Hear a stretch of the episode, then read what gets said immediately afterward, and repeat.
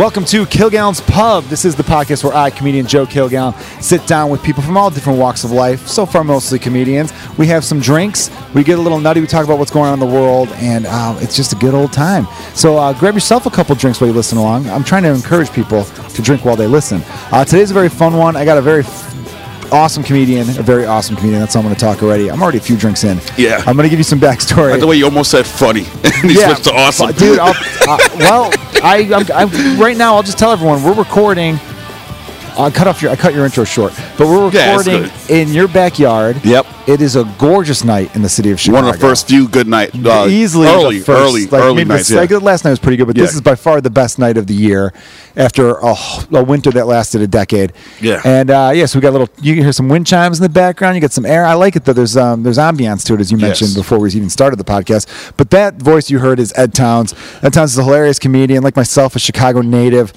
I like Ed because he, uh, I could tell he really gives a shit about comedy, and you're you're a purist in a non-snobbish way. Yeah. Because there's some comedians who are like a, they're comedian purists, where they're like, I'm all about It's stand up. And it's, my art, man. No, I'm not like that. I know I'm doing glorified dick jokes at the end of the day, but But you, know, also I- care. I, care about them. You right? grind so hard. Me and you will leave. I'll. I've driven you home from a show. The show I did earlier tonight, which is where I'm coming from. Yeah. Which he had extra drink tickets, so that's why I'm already like a little, A little loose buzzing. right now. It's all right. Yeah, and we've come from that show at the House of Blues in mhm. downtown Chicago, James Allen Camp show. Comedy Cocktail, I believe the name of it is. Yeah. I always forget the name because no one ever says the name of it. They just call it House of Blues. yeah. Anyhow, where I'm driving you home and you're like, actually, drop me off at this open mic. Yep. And then, and a lot of times I'm like, isn't that open mic terrible? And you're like, yeah, I want to go up though. Yeah. I like that though, man. Yeah, man. Yeah, That's- man. that's the way to be. do- do- the work to me is undeniable. That's the one. That's the one thing. Like you can't control shit in this business. No, you can't. The work though, you can. This goes for everything in life. So if you're listening and you're not a comedian, this apply this. I'm telling you, people who apply this to any industry, I've noticed. I've met a lot of people who are very successful. Yeah. And um, actors or in business, uh, writers, comedians. So Mm-hmm. some of them in the entertainment industry, but they all subscribe to the same line of thought. The thought is focus on what you can control. Yeah. And, I it- believe that's where you're going with that. Exactly. And the only thing you can really control in this business is the work. And uh it just I just had that work ethic click into me uh maybe 5 not 5 years ago. I would say maybe like 4 years ago it really hit hard. Um where I was just I thought I was funny. Uh I wasn't getting You booked. thought wrong, motherfucker. Yeah, no, I wasn't. No, I'm not. Not every year you want to look back and say, "What the fuck was I doing that year before?" Yes, you know yeah, what I I'm saying. So, so I'm always thinking about that. But I thought I was funny. I wasn't getting booked as much as I thought I was. I should be. So I'm like, well, I'm just gonna do the work and shut the fuck up and just do that. And and shit started falling one by one. Of course, not where I want to be at. Well, but, that's you know. fine though because I, I feel like that's part of it. You're you're always looking for the next thing, and sometimes it depresses me about it being a comedian because I'm like, Dude. well, will you ever get to that position where you could just sit back and go, I'm right, done. I'm done. Yeah, I'm done. I could keep, I could just be here. I could just be on this level and not worry about what the next thing is. But I feel like we're doomed into always thinking I got to worry about the next thing. You know, it's funny to me how many comedians will want to get a spot like the show Adam DeVine's House Party. Mm-hmm. I remember so many comedians want to get on that. The show doesn't exist anymore. Yeah, And there are some comedians who only have that as a credit who are like, all right, I need something else now because no one even cares no one cares anymore." about that. It's Half funny. hours don't mean shit. Yeah, there's You know? there's a lot of stuff that doesn't mean shit. Um, and we'll get into that. I did want to get into. I don't know how you are being a lifelong Chicagoan. When there is a day, this, this mostly is for the, our friends listening in the Midwest. If you're in anywhere from you know St. Louis to Minneapolis, Detroit, Indy, whatever. There is something about that first super nice day of the year. Oh my god. Oh, I could have just flashbacks of Dude. walking out of my apartment, walking out of my house, putting my hands in the air, going, "All right, this is it. Yeah. There we go, Yeah. baby!" Like just so excited. You're right. Technically, this is number two because number one was last night, and um, Jesus, I host at the Monday night room, the drop, uh, and yeah, they yeah people came to fuck out, and it was a How many jean shorts do you see? Uh, It's- none. It's really okay. None. I saw. a lot. I was coming from downtown. The though. top, the top drop game was tight. if Yes. people know what I'm talking about. game? Yeah, Look, I'm a married man, but I will perv out when I'm driving the car and I look at the. Nothing wrong. Right, nothing wrong. But when that weather first turns and you see Oh. the sundresses and the jean shorts, Oh. I, there was a lot of jean shorts walking up and down to the downtown streets tonight. Yeah. You know what that reminds me? I I'm a gotta, fan. I gotta. I, I'm so lazy when it comes to booking. I gotta, I gotta hit up James so I can get another House of Blue show for that reason. the weather's getting man. nice. Yes, yes, because they come out, Yeah. man, and it's uh, it's something to get excited about. It's one of those things where you know it's not not just being a perv. Obviously, you appreciate beautiful women dressed beautifully, but it's like that signal to your brain that yes, we're gonna have a good three months Yes, of this. of this. And that's why I think baseball was always my favorite sport because right when March or late February, March, spring training comes, you know, comes a call, and I'm like, good weather's on its way. Yeah, here it is. Baseball is the is the Yeah, yeah, announcing of good weather, especially when you grow up in a city that has such hard winters like Chicago. I don't care who you are, how many winters you've dealt with, and I was gone the last it's the three wind winters. with the cold. Like I think most people have one or the other. I think Chicago's got to be the only place that has both. You There's know? a, there's a hilarious comedian who lives in Alaska now, Rudy Ascott. He was my roommate in Chicago. He was a Chicago comedian for a while. Such a funny dude, great guy, great writer.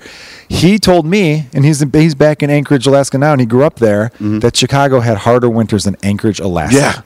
And you know, and because of that, I you know you got that weather app on your iPhone. You could Yeah. add other cities. So I have Chicago, New York, L.A. And I was living in LA, so of course I had that. But Mm-hmm. you know, I go to New York, so I wanted to know what's going on there. And then I'm like, all right, what other places am I going to throw up there? I throw up Anchorage, and there are so many times that like in early January I'll look and it's 16 in Chicago, and in Anchorage it's 30. How is that even geographically It's just a weird possible? thing with the way the weather comes in and it comes down through Chicago and where you know it's flatland plains and then the lake effect and it's just a it's a motherfucker. And I'll admit I've gotten completely weak. Someone's like, "Did LA make you soft?" Yes, it did. Yeah. because this no, winter yeah. There's no way. sucked. There's no, and know what? I'll be honest with you, Joe. This winter wasn't that bad. I know it wasn't, was for just me it was long. it was just long. It was long. But you're we right, it wasn't that bad. We had like two bad days with like snow and cold, and that was it. Oh, you're right. For the most part, it was it was just long and tedious. Where I'm like, Yeah. when is this just going to go away? Right. But we're not going to talk about weather, although that is some shit that people bitch about when they walk the into a bar. Nah. You know, that's why I, I tell people, I'm like, I'm trying to, and I mention this on every podcast, and the people who've listened to every podcast are probably like, yeah, Joe, we get it. We know the podcast. But you got to prepare the new listeners every now and then. I try to make it where, you know, I'm greeting you at a bar. I just walked in, you're already Yeah. drinking. Let's shoot the shit about some Well, stuff. Yeah, which we, is exactly what we're doing. Yeah, you call it Kilgallon's Pub. Uh, I I don't drink here much because you know comics shit. So I threw some Stellas in the freezer. you got some good ones, and, and you got Paddy. I, I brought my Paddy Irish whiskey that you're a fan of already. Strongly recommend. Yes. It, I, I Yeah, always say you gotta tell me not is- not on the air, but you can tell me where you got that shit from. Well, no, I could t- I could tell you now. I was saying before we started that Paddy's was uh, Irish whiskey that you couldn't even get in America for a long time. Yeah. I think it was more of a distribution thing, not because of the strength of it, because I think it's just as strong as most whiskeys. I think it's like 80 proof, maybe 90 proof. I don't know. Uh, it doesn't say in the bottle. I was checking the other day. Fun story about Paddy Irish whiskey is that it was originally called something else, but the man who sold it, there was a guy like when it started in the like 1800s. Yeah. they would go door to door to sell whiskey. Mm-hmm. You know, and he was such a good salesman that they renamed the whiskey after him wow. which I thought was kind of cool. Yeah, that's I kinda, I that's crushing that. it. Yeah, that is. That Imagine is- this, you know, working for T-Mobile and just selling the shit out of phones, and all of a sudden it's changed the name. right. Yeah, you were. it's Bradley's, Bradley Cellular. Yeah, you were dominating your era right there. Uh, Yeah, really Yeah, serious a- shit. I got to get it. I'm gonna get a little more taste. I no, dude, have, have at it, man. I've had that bottle, and I, I got to give a shout out to Galway Bay Pub here in Chicago because he hooked me up with that. Nolan uh, Rafferty. Is that his name? Yeah, his last name's Rafferty. Mike, He's that. from Ireland. No, you can put the mic down there. I'm trying to remember what we were talking about before. We are talking about comedy, working your ass off, and stuff like that. And um, Uh, something about being undeniable. Yada yada. yada. Uh, I'm a pretentious cunt. Some, somewhere no, yeah, no, I, I am too. I am too. I wanted to get into the Michelle Wolf thing. yeah. So this happened. I still have not watched the whole thing. I only seen. I've only seen clips of it. So this happened at the White House Correspondents' Dinner. Yeah. I think this kind of goes into this weird world we're living in right now. With, Well- and with comedy plays into it. Michelle Wolf, Michelle Wolf, God bless her for for one, because unlike every other White House Correspondents' Dinner, where it was like there wasn't, it wasn't really a, a, a nation as I wouldn't say divided. We're not divided because I think communication is the key for everything. But a nation so misunderstanding about one side over the other. Yeah, good Michelle, yeah, Michelle Wolf went in there as the obvious villain in that situation. You know what I'm saying? Yes. Where all right, every, she, everyone in that room, this is the motherfucker that that we don't like. Yes. And vice versa. So God bless her for doing that because roasts are fun until emotions are involved. You know what I'm saying? Yeah. Like if you go to a roast, like that's why I don't understand when people are like, "Hey, you want to do this roast?" I'm like, I don't know this guy. Like how can I? Like how can I? I don't know him. I Like, know. Yeah, that's what I'm why gonna come wonder. and be mean to a stranger. Like you know what I'm saying? No, the show Roast Battle that's on Comedy Central is, is uh, the the live show in L.A., which is what the show's based off of. Mm-hmm. Right. It, it was a great show because Right. a lot of people in the audience know the two people battling. Exactly. And it's like It's a very whole scene. They got celebrity Right. judges, so and they do a good enough job where if you don't know the person, they explains well. But as a TV show, I don't know if it's coming back for another season. I mean, I hope it is because I want every everything comedy related to do well. I Absolutely. believe a li- rising tide lifts all boats, and if it's my Which is the a world great. I'm This is a living in- great era in comedy right now. I got. I, I, everyone says it's oversaturated. I'm like, I, I don't think so. I disagree with that. I because you know what it is. It goes both ways. Let's talk about Michelle Wolf. I'll get to that about Yeah, I'm sorry, oversaturation. I got the ADD. No, dude, Yeah. I bounce around like Yeah. you wouldn't believe. So don't even worry about that at all. That's how this shit's gonna work. I uh, with Michelle Wolf's thing. So those of you who have been living under a rock, if you're listening to this, this is Wednesday for you now because we're recording. Well, so much shit night. happened in the last 24 hours. I, I I, don't blame. I don't blame people for missing it. happens, Yeah, like, you're right. I was like, what the fuck is going on? But you're right. Like we're not really. I don't. I mean, yeah, we're divided, but we're not divided. We've been more divided. We're divided in the Bush years. We're divided in the Obama years. Yes, we're still divided in the Trump years. Since the dawning of the internet and 24-hour news networks, there is money and division, and we now treat politics like it's sports.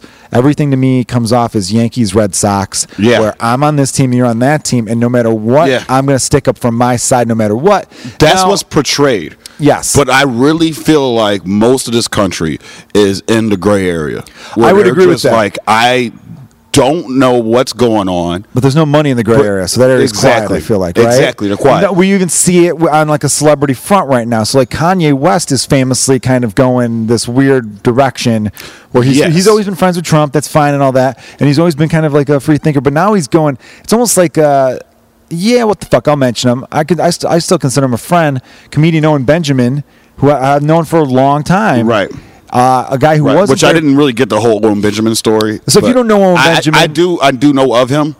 Uh, tall talk- guy plays piano. Yeah, tall guy plays piano. Had a kid, good wife, amount of shit like that, success. yeah. Yes, family dude. Had a lot of uh, st- still respect for the way he left L.A. for family reasons. I similar wanted to come back. I guess the difference is I was coming back to Chicago, which is still like a major Yeah. hub of comedy. Yeah. He went, Don't pat the, yourself on the back He went to the middle of nowhere Yeah, in right. New York, but I but was still doing the road and, st- and I, I mm-hmm. understood where he was coming from with, you know, putting family first and wanting best for his family, but also saying I could still do this and I don't need the industry. I don't need LA, Which is you know, beautiful. Which is great. That's to me like But- when people talk about making it. I think about that. I think about that too because I my think about- fantasy is I, I, I who want to have like guys I really respect are guys like Colt Cabana in wrestling. Yeah. Because Yeah. Didn't he, WWE? No, he has his own yeah, he had a cup of coffee in the WWE. Should have been there longer. Should be there right now. He should be there right now, honestly, he's yeah. amazing. He's a great wrestler, you know great what? on the mic, but he's also an amazing person. And he hustled. And he's cool as shit. You know, we're talking about grinding it out and and, Yeah. and worrying about what you can control. That's a dude who did that and and makes a f- an awesome living doing what he loves Dude, on I- his terms. I, I googled this the other day, and I don't know if Colt is uh, private about this shit, but I think his net worth was more worth more than CM Punk's. really. Yes, and I'm like, would is that right? I'm I, like, I don't oh. know. It's Colt It's makes crazy. a lot off of merch, Yeah. and and so who knows? Maybe I guess Possibly. I think it's more. I, I'm not even thinking about the money aspect, which I know he's got a very comfortable living. Yeah. I've been to his condo. He's got the best toilet I've ever been on. Word. I'm not kidding. He's got a bidet. It's heated with a bidet. Have you a ever, have you- Have, you ever? I was joking Fuck when I all this heated. other stuff, man. I was joking, and it was really we, heated? we were going to talk more like you know some philosophical entertainment shit. But if you're no, listening right that. now, man, I I am glad you brought this up because I Taking a still warm shit on a I warm need, toilet? That's my Father's Day gift, and I know I got to look how expensive it is. Kevin Bozeman's a comedian was talking about how it's not that expensive on Hannibal Buress' podcast, I think, and I remember hearing a clip of that. Mm-hmm. Colt has the best toilet I've ever sat on. It is heated. It's got like a whole remote control thing. And when I sat down, I was like, "Well, I got to play with this a little bit." And I never, I never had a bidet before, and I didn't know what was going to happen. Yeah. And I just hit a button, and all of a sudden, the water shot right up into my asshole, and uh, it's it was pretty good. Yeah, And yeah. um, like I say, I questioned my sexuality, but I also was like, "Hey, you know what? To those of you who are into butt play, more power to you. Exactly. I, I, I get it a Oh, little bit sorry now because I still, I still think, uh, I still, I don't like butt stuff. I'm not, just not my cup of tea. I'm not knocking people who do like it. But know you know, what? you know everyone's looking ass now. I feel like I, I, I hear about people eating butt constantly now. Yeah, yes, And that's that's just- it's that- not that's my the thing. Not most people do that. But that Um, bidet, dude, you're not living, man. You got to get some water up in that in that wiping world. Well, I question. My butt was never cleaner. I question people that don't even have wet wipes. you got to have some wet wipes. Yeah, too. at least you know what I'm saying. There's no way Yeah. you do a clean shit without a couple wet wipes. You know. You know, I was not always on the wet wipe front, but I, I've snuck a couple out of my son's because I got a baby Yeah. boy at home, so I've taken a few of his. Yeah. Especially on a dirty dump. Yeah. On a You dirty the- dump, if you're just going with dry toilet, it makes no, No sense. No sense. No sense. Like if, if you if you say we're we're playing some football at the park Mm-hmm. and you make a diving catch and you're wearing shorts and you you, you knee you scrape dog shit. Mm-hmm. And so you got you got a knee full of dog poop. what are you gonna do? Take a towel and just wipe it off? No, you're gonna throw some liquid on there, right? You're gonna get some water. You're gonna Exactly. take dry toilet paper. And The and best thing the Laugh that. Factory ever did, they stopped doing it. But I remember maybe like two years ago, I always go up to the upstairs bathroom. Oh, that was the best shitting bathroom. Yeah. yes, absolutely. And there would be a little packet of wet wipes there. Yeah. Yes, They didn't have that for Yeah, a long time. Yes, no, it was it was only for like a course of six months, maybe two years ago. Whoever made that executive decision deserves a raise. Deserves a raise, and and they probably got fired because I haven't seen it since. But Oh, yeah, just for a minute they had it, huh? Yep, just for a minute. It's not there no more, but it, it, was, it was for a minute. It was a little small packet of wet wipes. There you go, because they know, and it was smart because they know comics. We don't we don't take a shit in the regular bathroom. No, you can't because you can't make eye contact with people you're trying to entertain. and, and they go upstairs. I had this once. This is a funny story too. I had it once where here I got to go back even further with the story. I want to say this was like 2012. I was doing the podcast I used to do called Naked Sports Live with Megan Gailey. Right. And I didn't know I had bad shoes. I had a pair of white Skechers that I just I got because Oh, they were comfortable, and I didn't think Skechers were known as this With- old man. in all honesty, your whiteness, you you get a pass for that shit. I, di- I just You didn't know. and I thought like, oh, these are good, they're comfortable. I, I I was at an age, even though in 2012 I still wasn't even that old. What was I? Was it four years ago? So it would have been 27, 28, and. I had uh, Megan and, and our guest was Drew Freeze, and Drew Freeze said my shoes were the shoes an autistic janitor would wear. We talking about radio? yeah, basically they were that bad. Then I remember going. What, you, I, Megan was always giving me shit for my shoes, but she always gave me shit for every one of my fashion choices. Although I think I've really stepped up my game now. I at that looking back, I'll admit, yeah, I was just a jeans and t-shirt Yeah. guy. Now I think uh, I was rocking a parka all winter, which is always cool. Yeah. So I, I definitely have I've turned the corner when it comes to uh, my fashion game. So anyway, though, I didn't realize it was so bad. I always heard it from her, and my wife just, you know, she wasn't my wife at the time yet, but she just didn't care. She's not like one of those people that's like she dresses well herself, but Yeah. she was just like, yeah, that's Joe. He wears Cub shirts and jeans. I'm not. I don't Right. care what his shoes. By the way, at, like. the, at one point in this fucking uh, podcast, I'm gonna reverse the interview on you because you're one of the few comics that has a successful marriage, and I really kind of want to dig on that. Dude, yeah, for sure, man. We'll get into that. I'll, Yeah. I'll open some eyes. I'd love. To, I'd love to have some. that's that to me. By is the way, more fascinating than anything. Thank you for being someone who cares about my life because I've had several guests on here who never asked me follow. Oh no no no! Here's the thing. No no no. We're all narcissistic Trust me, assholes. This is all selfish reasons because I was engaged when I started comedy, and I think like I I, I look back now, I was like, there's no way I was able, gonna be able to work that shit out. Okay. Granted, granted, we didn't break up because of comedy. It wasn't that, but No, but I look it's- back. it's and- hard. I look back. I'm like, how the fuck is this even possible? So that's why I have questions. It's still selfish reasons. Don't get me wrong. I, I still don't give a shit about your life. It's more about what I can do for myself. what can I take from that and apply it to my? All right, no, hey, I respect that too. So my shoes, I didn't know they were. the shoes. I didn't know how bad they truly were because you know Nicole, my wife, was, was always such a sweetheart with anything like that. She's not going to be mean to me in my face. Mm-hmm. But it's funny I bring her into this because I had a friend, um, a hockey player for the Blackhawks, uh, Dave Bolland. Uh, Dave's a dude I haven't seen in a long time, unfortunately. But you know, when he was playing for the Hawks, we, we kept in touch and stuff. We'll still like you know like each other's uh, Instagrams and tweets every now and then. But you know, I got to go up to Toronto and hang out with those dudes because those Canadians are fun, man. And he's a good dude. But anyhow, I was uh, his um, wife at the time uh, was always very fashionable, and Dave seemed to dress well, which I think was kind of heavily her influence. Maybe it was kind of his, his own. He was one of those dudes that would wear like a winter hat even in the summer, but pulled it off. Yeah, I give him yeah. credit. He made it look cool. There were Yeah. times where I remember glancing. Who was that? over Who was that Spanish he singer? He pulls it off. Uh, Enrique Ballet Mo- Yeah, yeah. He He always would had have that too, that knit cap in like Yeah. July, where you're like, dude, aren't you your head hat? But you look at it, you're like, No, he's not. Shit, that at looks kind of cool, man. Can't Yeah, even can't knock it. can't fault you.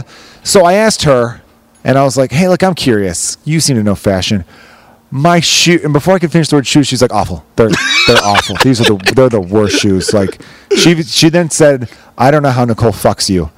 because those shoes you wear. And I'm like, well, I, I take the shoes off. I don't, I don't wear these shoes when we bang. What are you, what are you on about? Like, come on. Mm-hmm. And she's like, but still, I couldn't even. And she was trying to be like, look, you're a good looking guy. You're in good shape. You, you, come on. What are you doing? You should be dressed to the nines. You, you, and all. that. I'm like, all right. Yeah, you know what? Yeah, Yeah, I, I, yeah, I will see that. Like, I, you know, I, that does piss me off though a little bit. Like when like a dude, like hot dudes, don't give a fuck about their appearance a little bit.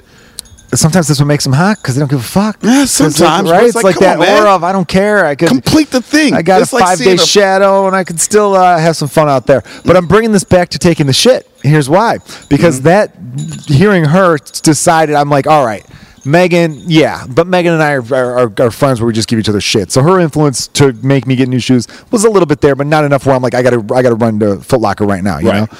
But hearing my friend Julia tell me about it, I was like, all right, Julia is a great dresser, beautiful girl. I'm gonna listen to her more than. Not that Megan's. Eh, that sounded bad, but you know what No, I'm no, saying. no, like, but people shit but on certain people time. yeah. You, well, Dude, you know, you like that trench coat I got.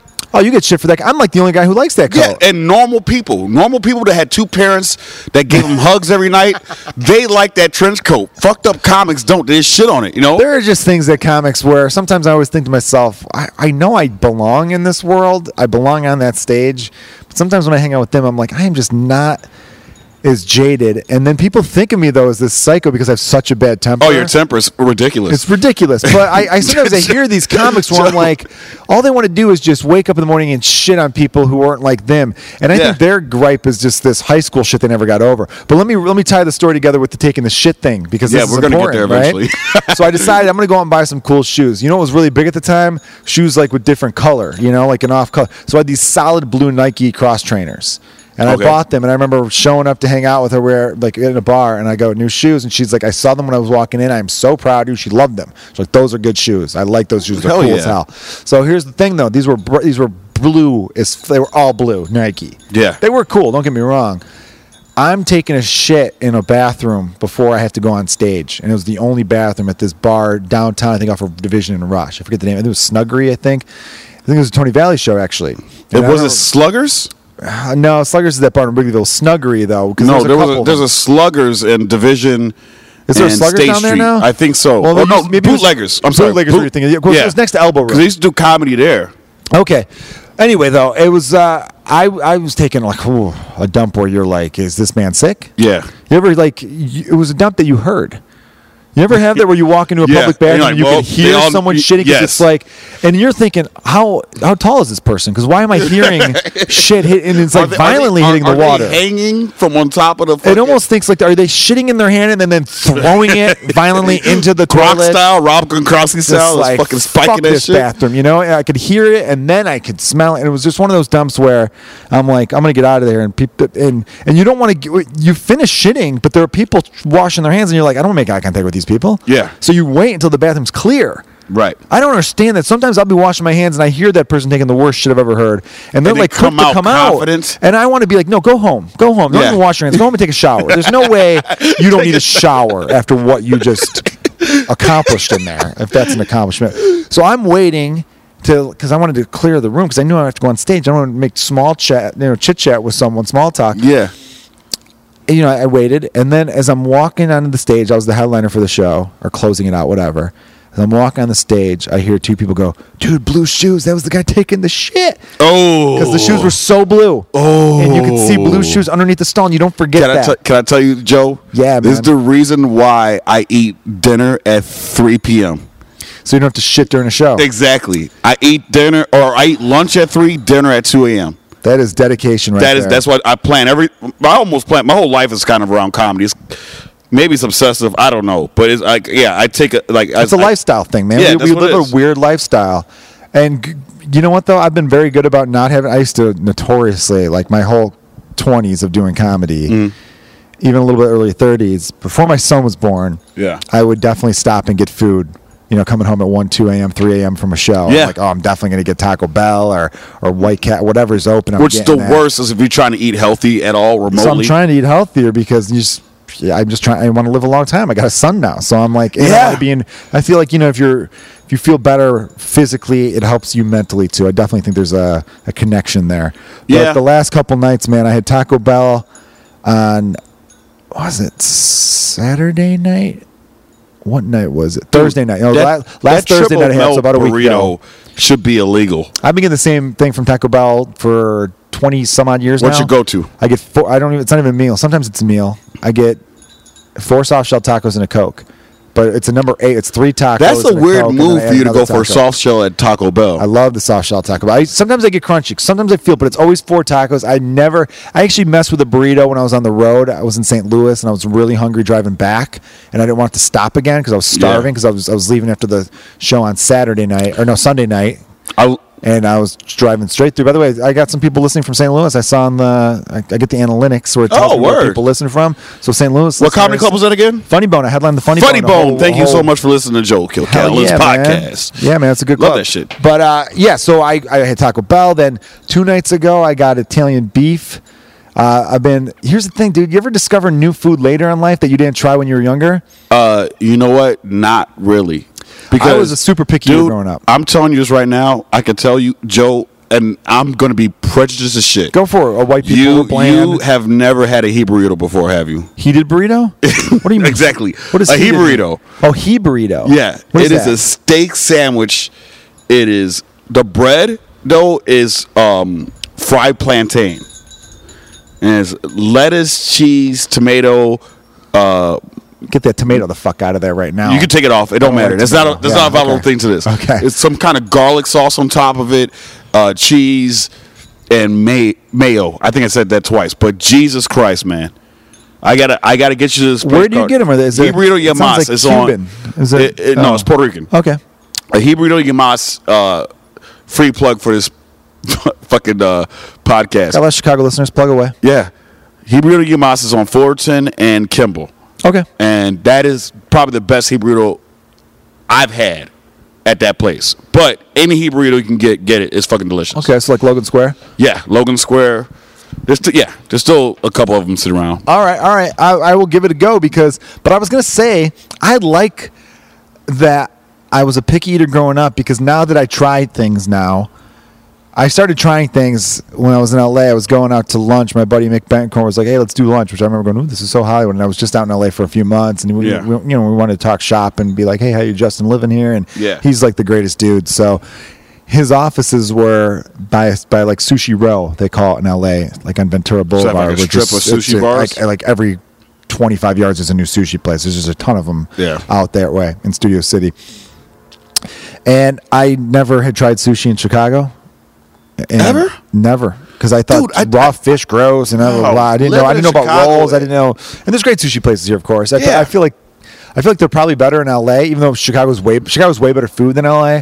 Overall, the- yeah, yes, but the overall. but there, I think, It- I think it- LA got specific things covered. Maybe in my brain, I'm thinking the sushi must be better in LA because it's closer to Japan. I maybe it might be a stupid way to. How, Uh, how about the rationalize that. oceans there, Joe? Uh, the- yeah, that's right. Fish comes right from there. That's a good you point. put Japan in that shit. I put Japan thinking they probably called up some Japanese guys going, "Hey, come on over, roll us some sushi. We'll, we'll we'll get you a house in the hills. You'll have a good time. Come on over." Uh, random Japanese name I couldn't think of off the top of my head. So I didn't want to be like a. I didn't want to be one of those guys that's like, well, "I don't like sushi. Could, could you pick another place?" I wanted to be easy because he's he's helping me out. He was Yeah. like kind of mentoring me. Not kind of. He did in a lot of ways. Mm-hmm. That's not like the, what we set up the meeting. It wasn't like, "Hey, could you mentor me?" Which is weird. You just kind of have No, friendships but with people anytime, they help you out. no, no, I get that. Anytime like a comic you respect hits you up to hang out, you're like, fuck it, let's do it. Oh I yeah, shit. and you No. don't want to be difficult, so I was like, "I'll do it." I'll And do I, it. I was. And, and I don't with him. even need to talk shop. I can just hang with you, whatever. Oh yeah, he was one of those guys where we could talk about anything. yeah, exactly. You know, um, Um, but he has so much knowledge. you know why wouldn't I pick his And, you know, brain? And everything, and you know, everything, everything could be a business move without you even knowing.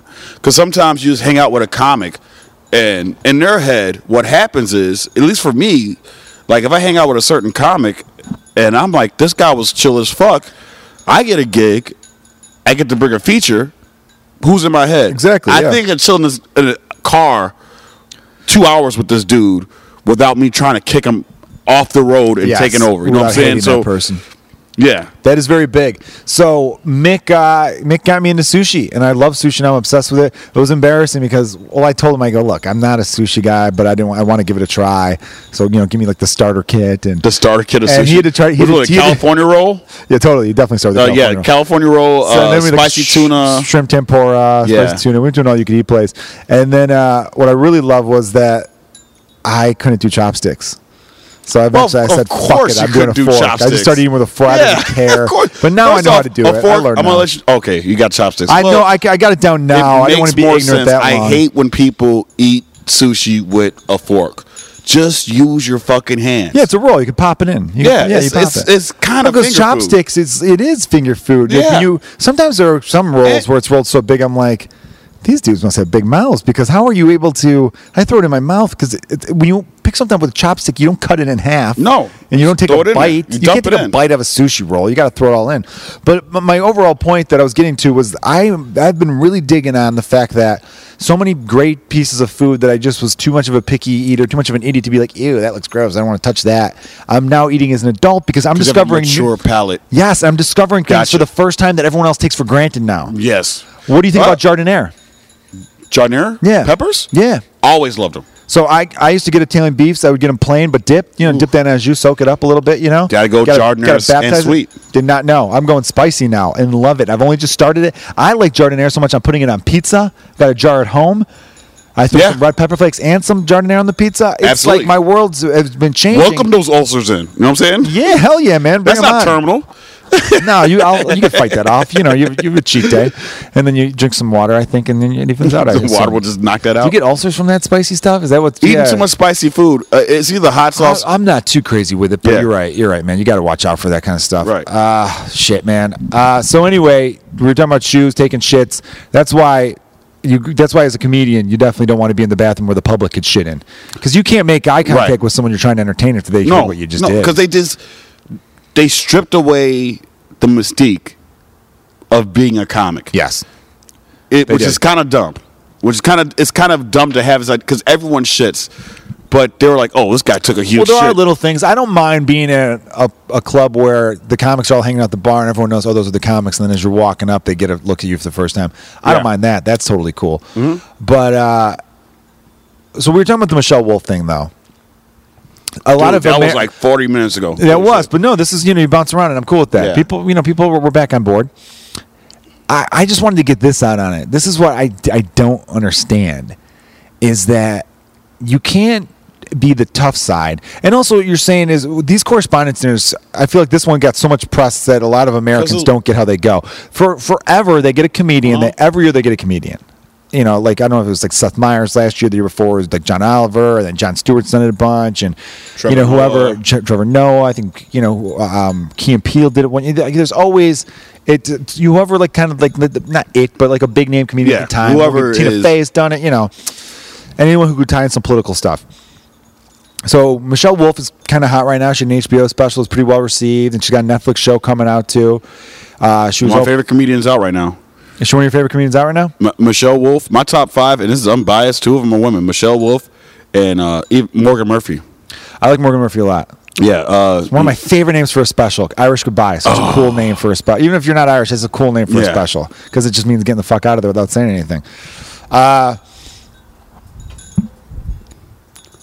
okay, I did have to pause it because I dropped something. But so with the Michelle Wolf thing, though, so she's your top five: Michelle Wolf, Morgan Murphy. Who's the other three before? See, I keep getting sidetracked, but it's all right, baby. All right, what, what do top you got? top- all right, I've been so- saying baby too much lately. I've been watching Seinfeld, George Costanza. Anyway, Yeah. go ahead.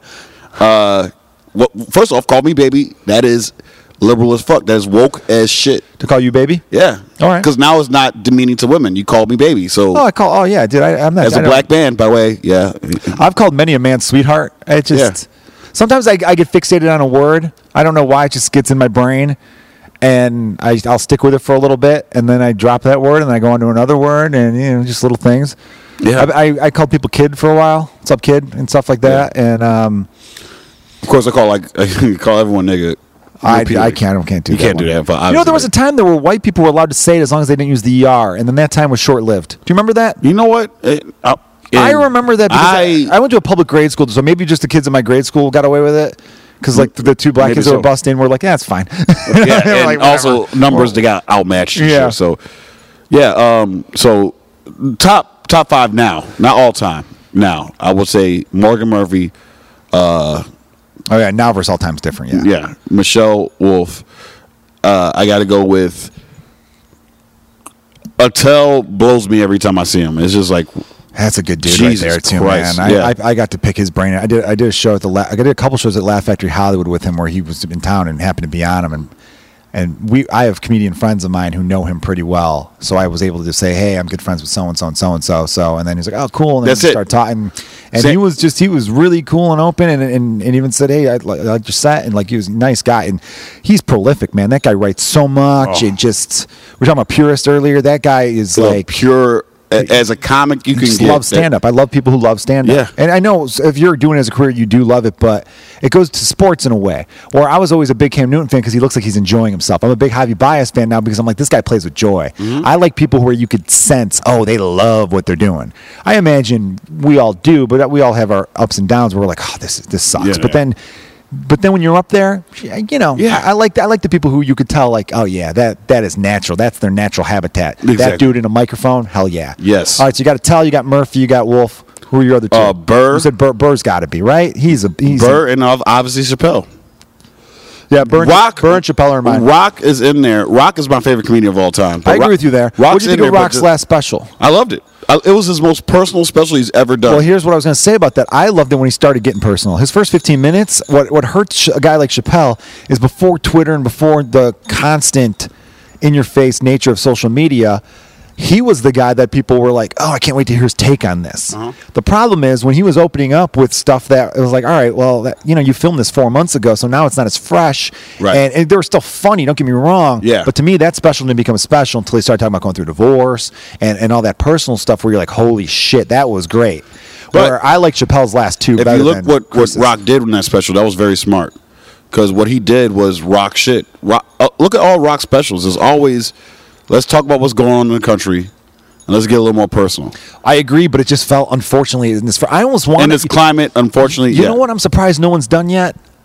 I guess with the way with the nature of Netflix, how much money these dudes are getting, which I don't blame them for. Get that money, man. Yeah. we, we're so underpaid for so long that when you hit it, yeah, why wouldn't you get fifty million dollar? Yeah. Fuck yeah, of course, dude. doing shows 20 by the way uh, inside baseball like when you see us in chicago doing comedy we don't get money as much as people think Yeah, clubs paid. pay pretty decently, and the weekends is how if we're doing the road, you get Doing you the get- road. is nice. But yeah. Yeah. you're right. If just you come see us at a Tuesday night bar show with 25, 30 bucks. yeah like, 20 you know. and a, a couple free drinks a couple free drinks, and some shows you're just doing because you know you and I did a fun show on Sunday night yeah called New Player Enters the Game, where we did, four of us did stand up, and then the four of us played a video game together, and they happened to pick Mario Kart, which was a huge mistake on their end for, for You know me because I was at a way unfair advantage for everybody. yeah you played every monday you jackass and I destroyed everybody. it. Was it was almost like embarrassing. I almost was like, you know what it, i'm i'm insulted I, I always said this i'm insulted You started hot with Yoshi though, man. I was Oh, worried. yeah. Right when the green light hit, you took off. yeah because i got the mechanics down but i forgot that fucking thing had those moving cars which i'm never good Toad's at Turnpike was a tough is Yeah. a tough one. Yes, totally. The computer will beat me every now and then. Toad's Turnpike.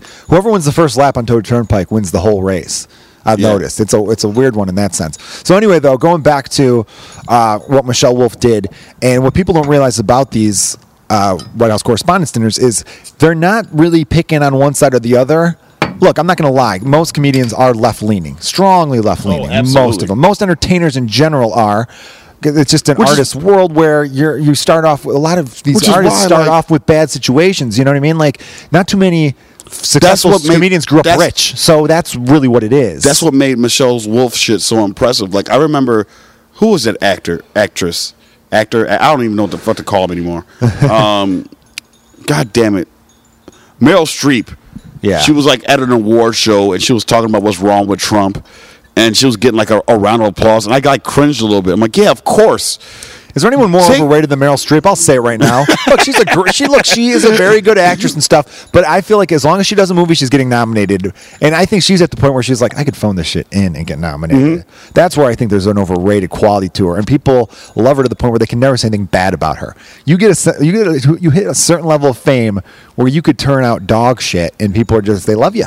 Uh, yeah. So, uh, but yeah, you're right. I remember that she did something at like an Oscars or Golden Globes or whatever, and everyone yeah. was going. and I was for like. I would love for you to do that speech in the middle of Kentucky. Yeah, Let's see oh, how that goes. I You know, 'cause that- take a do a road gig and like you know see how people are receptive to that idea. Well, that's what I hate about a lot of people on Twitter because I'm like, you're saying an obvious thing, and you're and you're not even. I, there are comedians who aren't even putting a funny spin on certain stuff, and I guess that's part of what they do. And uh, what? Fine, all right, maybe We're talking a- about Clapter, right? Ma- yeah, Clapter, where We're you're saying something that you know everyone who follows you agrees with it. Yeah.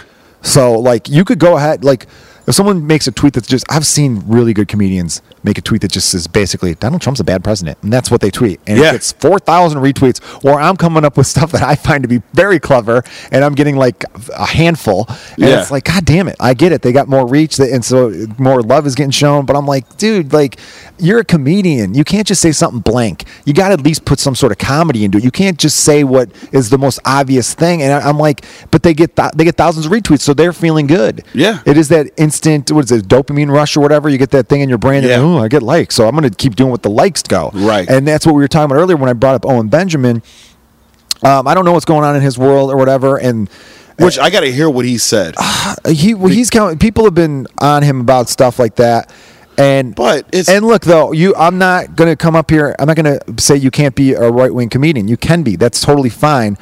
But like I was saying, I made a tweet after the Michelle Wolf thing, going, "Don't worry, the free speech warriors are going to have her back," which was a joke because I knew none of them would, and none of them did. Yeah. you know what I mean. And they're all about free speech and say whatever you want. They could have easily said, "Hey." I respect her for saying what she wants. I disagree with her. Not one of them came to that because that's No. bad for their brand because they know their little minions or all their followers Yeah. are going to reject them for saying that shit. And he kind of fits that that world a little bit where you play to your you, you know you find your little base and like we were talking about earlier with division if you're in the middle what you what you said and I do agree with there are more Americans that are in that gray area and a lot of them don't vote as we see every election cycle we only get like maybe 50% actually show up to the polls Yep. the other 50% is living their life and maybe they, they definitely should be more politically active because these Absolutely. choices affect everybody and all that shit but it's um it's it's it's one of those things where oh thank you I didn't eat oh oh no well I'll, I'll pick it it- up uh, in a second No, I, good, I put something on the ground we're drinking outside so Yeah. uh yeah I wanted to pop another beer um it's one of those things But wait, I got where it's too easy. Real- real It's- quick, I don't I like easy. Challenge yourself. This is good, man, because I got I want to throw back some of that whiskey too. Oh Um, yeah, okay, cool. Speaking of which, uh, I'm gonna go ahead and uh, Go ahead, man. We can I- kill I- the bottle. I don't even care. Jesus Christ! All right, don't don't challenge me, motherfucker. Don't yeah, don't threaten you. So yeah, I don't like easy. I don't like when people take the easy road with with with anything they do because where's the fun in that? But with Michelle Wolf, what um, I don't I don't know her stamp that well. I saw I caught some of her HBO special. It seemed pretty good to me. Um, she's a good writer, clearly. You know. You know what? And this is um, why. Can I tell you what the one joke where I really like Michelle Wolf? This is from her special It's or from her correspondence HBO center? special. Okay. Um, or it was either HBO special or that Laugh for Hilarity or Charity for Hilarity. It was one or two. I can't remember where it was, but she was talking about the Me Too movement, and the joke she said was men don't know how to talk to women, which is stupid. And immediately, that's like you, you automatically think you know where she's going with this shit. Then the turn is all you have to do is be attractive. And I was just like, Jesus Christ. You know what I'm saying? That to me was like, Oh yeah, dude. We see that shit all the time where it's like, no oh, one wants to admit that shit though. this guy was overly aggressive. I'm like, well, if he would look like Brad Pitt, you would have And- loved eh, it. yeah, but no one wants to Yeah, say that shit. No, but the fact don't. that it came from a woman saying that, that moment of honesty and realism was what I kind of bought into her. yeah, you okay, know? no, I, I definitely definitely respect that. Yeah. how could you not? Uh, with the White House correspondence stuff, is that there every one of them that goes up there throughout the history of these dinners attacks the press, and they make fun of the press. Mm-hmm. And everyone saw, oh, she made fun of Sarah Suck- Sarah Suckerby, Sarah, Sarah- Huckabee Sarah Sanders. Suckerby. Sarah Suckerby would be a better name. Suckery, succotash. and they were like, "Oh, she was mean to her," but she didn't make fun of her looks. You're bullshit. You're looking to be angry, and they were trying to find something that made them upset. Did she trash Trump a little bit? Yeah, but she trashed the the moral of that was, tr- and they all trashed the president. They Yeah. give Obama shit. You know what I mean? No, they no, all they, do that. They, all trash Every him, one of them But trash. the difference is, is that she was clearly a left wing person, and now the intent is a little different. yeah, I mean, And I'm and sure she why, is. That's why I talk about roast. When you roast people, you know, comes off different versus those you don't. Good point. Good point. and that's why she's that's why she's getting all this shit for it because in this country. You can't say anything bad about. So if whatever. she was a right winger like say Owen Benjamin, I think that's why Owen Benjamin came on and, did that and if he shit, trashed Trump, people would have no problem it because it's like, no oh, it's one of their own. Oh, they're, they're just ribbing each it's other. like what we were saying, you know, with uh, with like the like you you say the n word. You're you know, I, I always whenever I meet whenever you hear uh, an ignorant guy. Uh, Danny Callis, who I've mentioned on this podcast, I got to get him on, but because Mm-hmm. he has so many good jokes where it's, he's he's a good frame of reference for this. He used to have a joke called cheeseburger tooth, and he, he equates it to the N word because like black people call each other that, and that's okay. Yeah. And there was always white people. Why can't I say it? Because you're not part of that. You know Yeah. what I mean? So he, he equates it to think about your group of friends. Everyone has a group of friends where it's like, hey, we can make fun of that dude, but if someone outside the group of friends makes fun of that dude, oh, there's trouble. Yeah. You don't get to call him that. You're not his buddy. So Right. he, is, he has a joke where it's like, we got this friend called Cheeseburger Tooth because he was he's a cheeseburger in his tooth.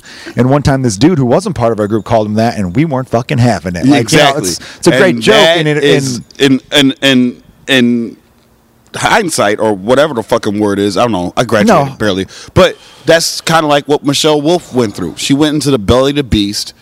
She did her job, and she's going to get blowback for it. But, you don't get to pretend like you're the tough side of an argument. You don't get to call everyone snowflakes for the last few years, and then when someone makes a couple jokes you don't like, be I'm offended and how, how dare she and where's the class and this. She's a fucking comedian who like Dave Chappelle complimented her on, didn't pander once, and Yeah. she made fun of the press. Her whole main thing was even when she talked about Trump, she made fun of the press saying you guys are in love with this guy. Yeah. you're in, you're obsessed with Trump. You don't want to admit it, but you are. Mm-hmm. He has done so much for you in the sense that you're selling books and people are buying papers again Right. because they, you know, you you've made him this cult of personality thing.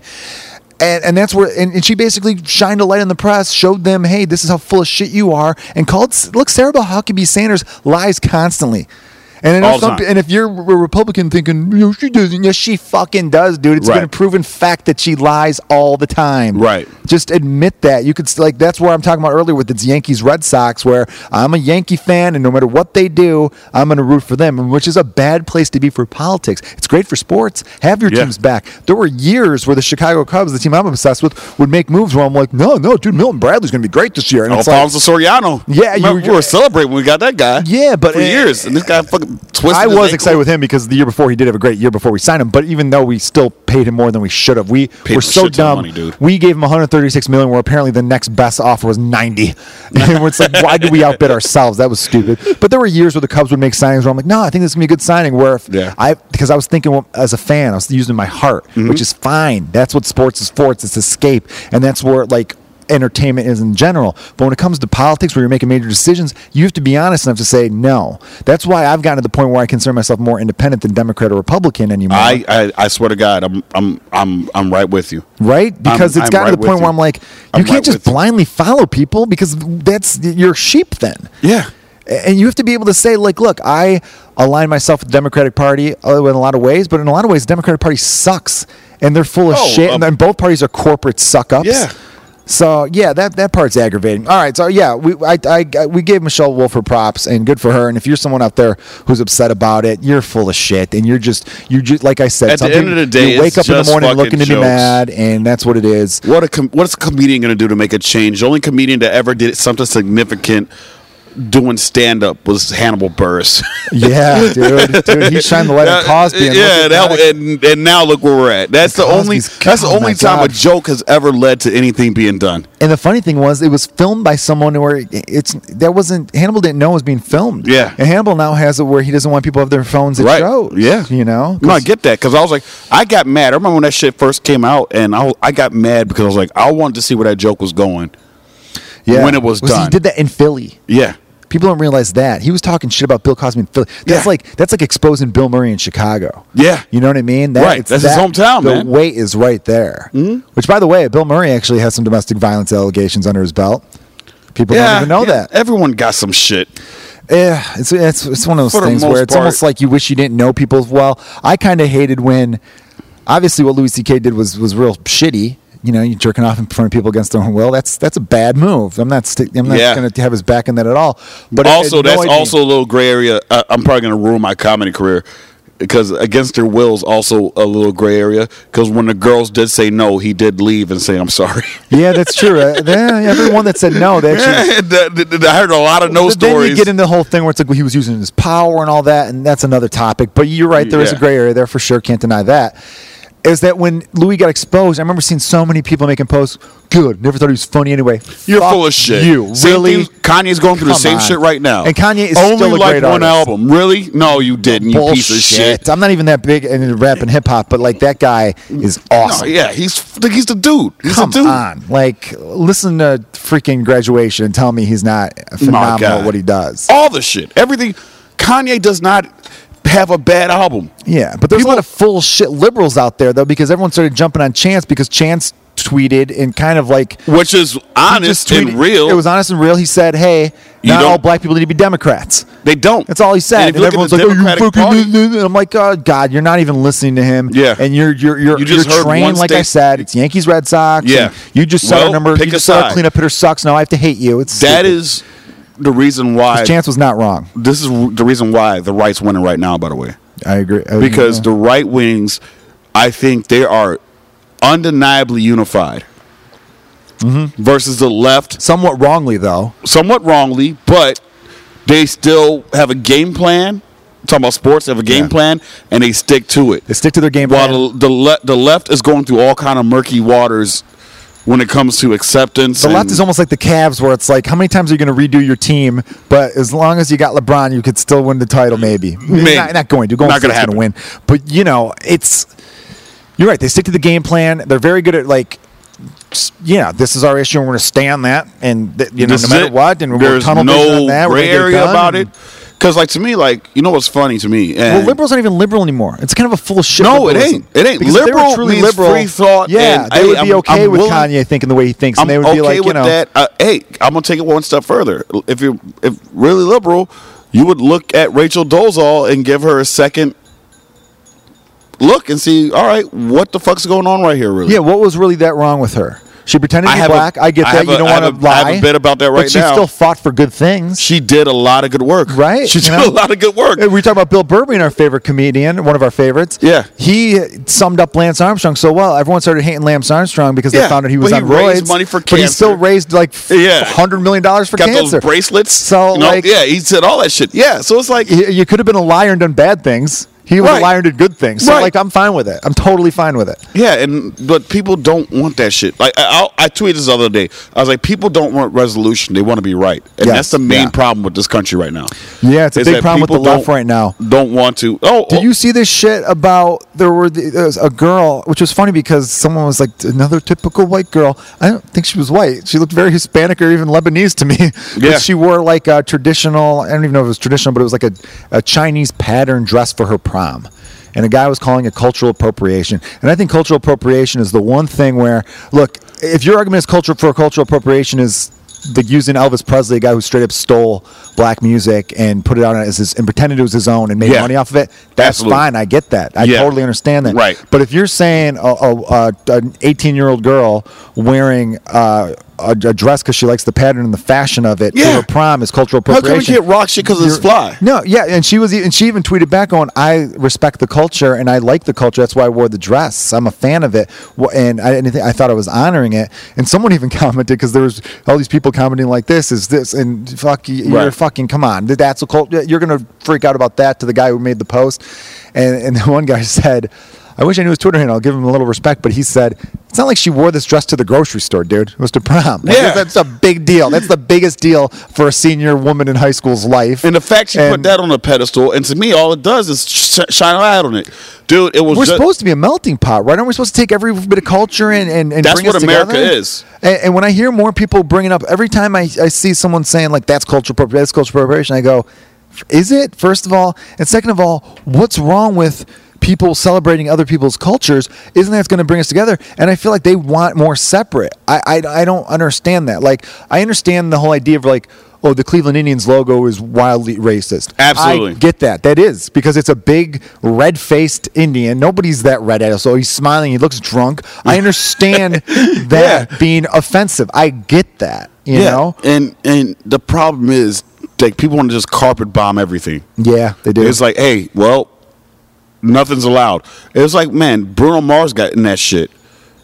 And I'm like, dude, if you listen to Bruno Mars interviews, he he talks about like, yo, I grew up listening to this music.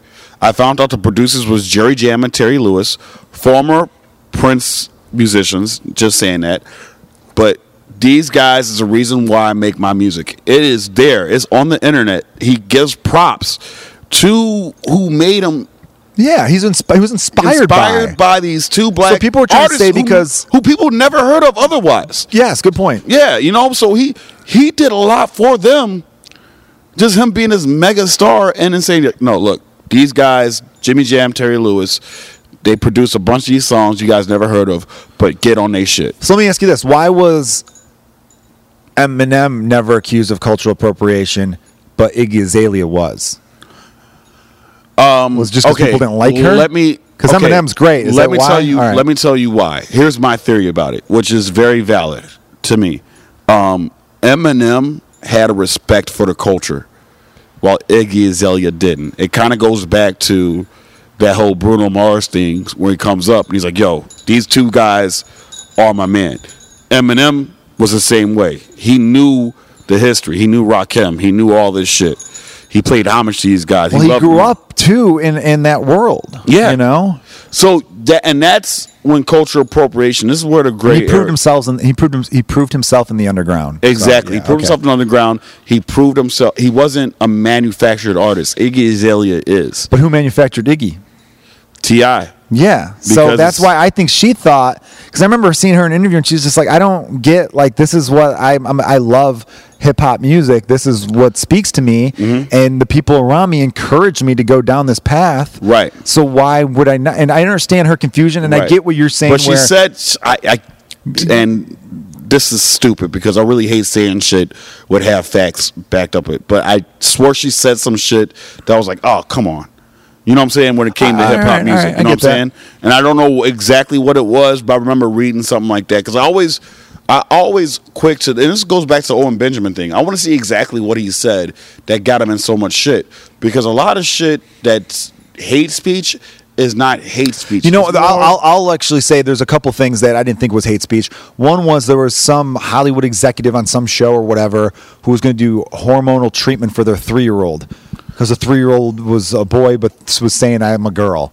And his whole thing was that's a fucking kid who doesn't know any better. For you to, I didn't know myself till 27 years old. Yeah, so I I actually you know know, what I I, might get in some trouble for this too because who knows who listens and who knows who gets offended by shit so easily these days. But but, I agree with uh, him no, there. Real quick, whoever's listening, at three years old, do you know what the fuck you were going to No, do in at life? three years old, I thought I was a truck. Like Yeah. you don't know what the fuck you're doing. You just Like, can't let, that's take too that early for leap that of faith. At least until 16, 18, and then figure height- that shit the- out. Yeah, all right. Yes, You know, at least that. Me personally, I wouldn't do that myself because no, I know I, would didn't not. I have a one year old. I did not years find now myself. he says I'm a dolphin. I'm not going to be like, well, let's find out. Let's go ahead you- and how to see, install some get you fins some head. scales. I don't. Yeah. You know what I mean? Like, and this is don't scales. saying that you can't But do that shit eventually, but figure yourself out. Go through some heartbreaks. Go through life and make some shit happen. Yeah, I'm, I, that, I don't think that that's. Not, I, I don't know. His he might be anti-trans too. I don't know, but I didn't take that as an anti-trans view. It wasn't. It's not right. It and his other thing he's was not. And- his other stuff was a little more maybe shock value oriented. He said something about like, you know, the N word raped that girl. Watch people will get more offended by that calling saying the N word than by the actual crime itself. That's more shock value That was for shock value. because he didn't need to say that. He doesn't need to say the N word, but he said he that said it for the sake because then he's the trying to reg- prove a point, Yes. but it's very counterproductive. Yeah, and I noticed this about there is a thing with some institutional racism, I guess, where I think the average person doesn't get it. Maybe for environmental reasons, because if you if you're a white guy and you grow up in a white neighborhood, you don't really see things that way. But I've seen people where there'll be like a crime and they'll be like black guy typical. But then like i'm like watching the news and then the next news story will be a, a, a white guy committing the crime and they won't be like typical you know what i mean Typical white guy. so, right No. they won't they don't they don't call it out when it's a white person doing it but when it's a black person doing it their almost brain is trained to be like oh yeah see look at Yeah. that look at them doing this thing again you can't you know But that's that's all media based shit. That's, yeah, that- like well, we see gotta that in work on. sports. Like right, when I mentioned Cam Newton earlier. Whenever Cam Newton would celebrate, people would get it. People hated it. Yeah. and I think that comes back to like they're thinking oh, it was a flashy black man. But I'm like, okay, every time Aaron Rodgers scores a touchdown, he does that discount double check bullshit. Yeah. that doesn't bother you. Nothing. But when Cam Newton does the Superman thing, that bothers you. Yeah. that's of racism thing Yeah. there. You know what I mean? Richard Sherman, I remember at the time. Uh, That talked, guy- he talked so much shit after he. But first of all, He, he, got a called. He got called a thug. When he graduated he- from Stanford or graduated something like from that. Stanford, top of his class. Graduated Yeah. from high school to Vale Victorian. He's a he's smarter than everyone who ever talked shit about. Yeah, and Fact. it's like, and right? it's just like Fact. what? And he's a great corner, and he made a play where people didn't know the backstory, where Crabtree had been talking, talking shit, shit the whole week They up into that. He, the, one of the stories was that uh, Richard Sherman and Crabtree were at some celebrity golf outing in the offseason together, and Sherman went up to him and went, "Hey, what's up?" And uh, because you know the same 49ers and, and Seahawks are a bit of a rivalry, Yeah. and he'd even shake his hand saying, "Hey, I'll, I'll see you in the season. Yeah, I'm coming for you."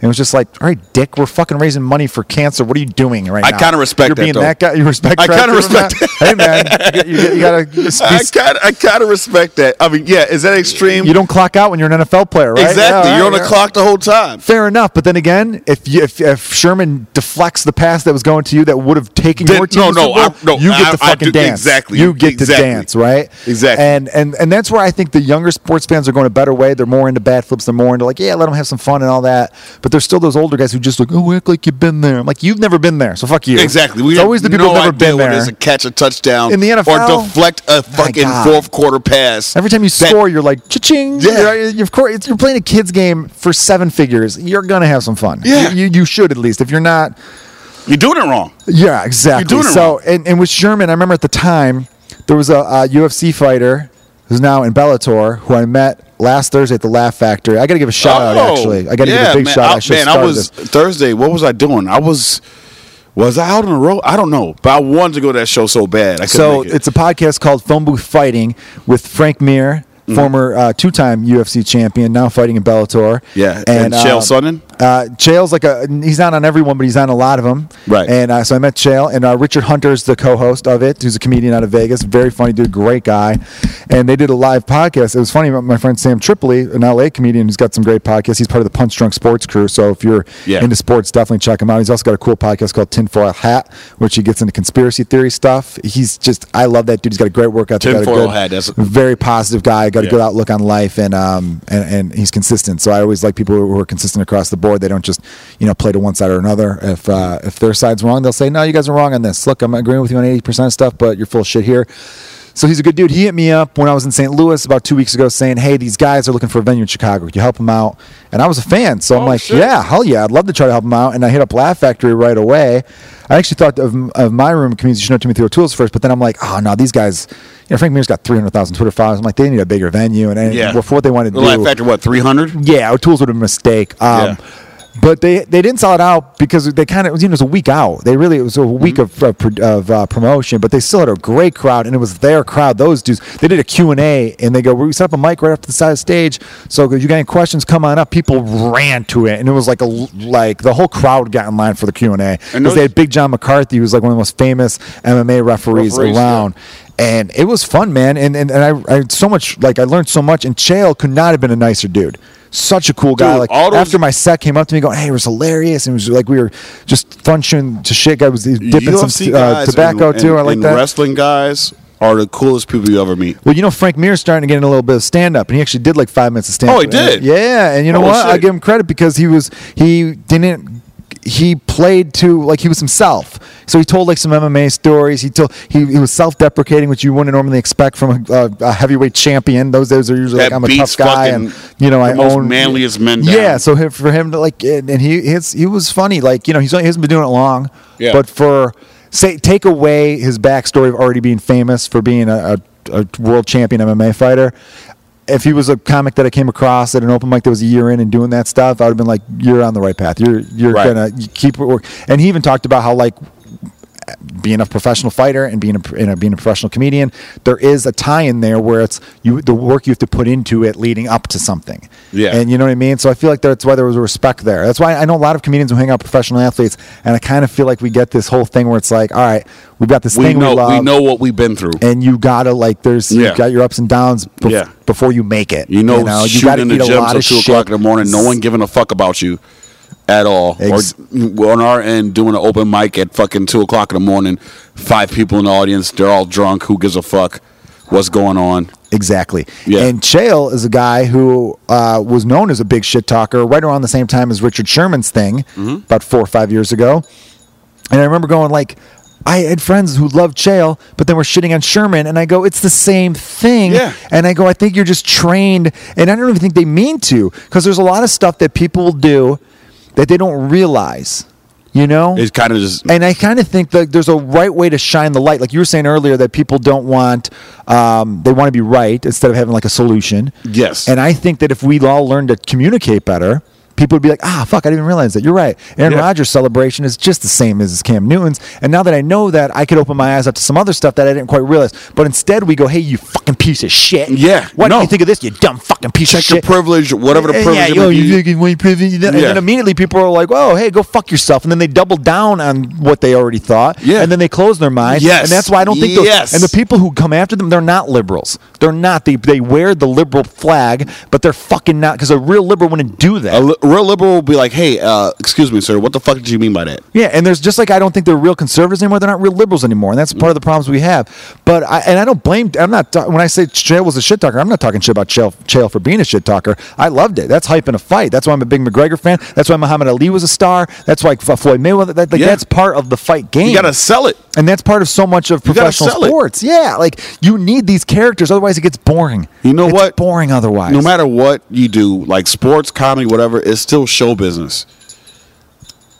It's still show business. You gotta you you you got to get these motherfuckers invested. Whether you're the villain, whether Yes. they're watching you to, to fail or they're watching you to succeed, you still got to be like, "Yo, I don't." Yes. Get, you think Floyd gives a fuck? People hate him. No, he does not. No, he, you know what he gives a fuck about?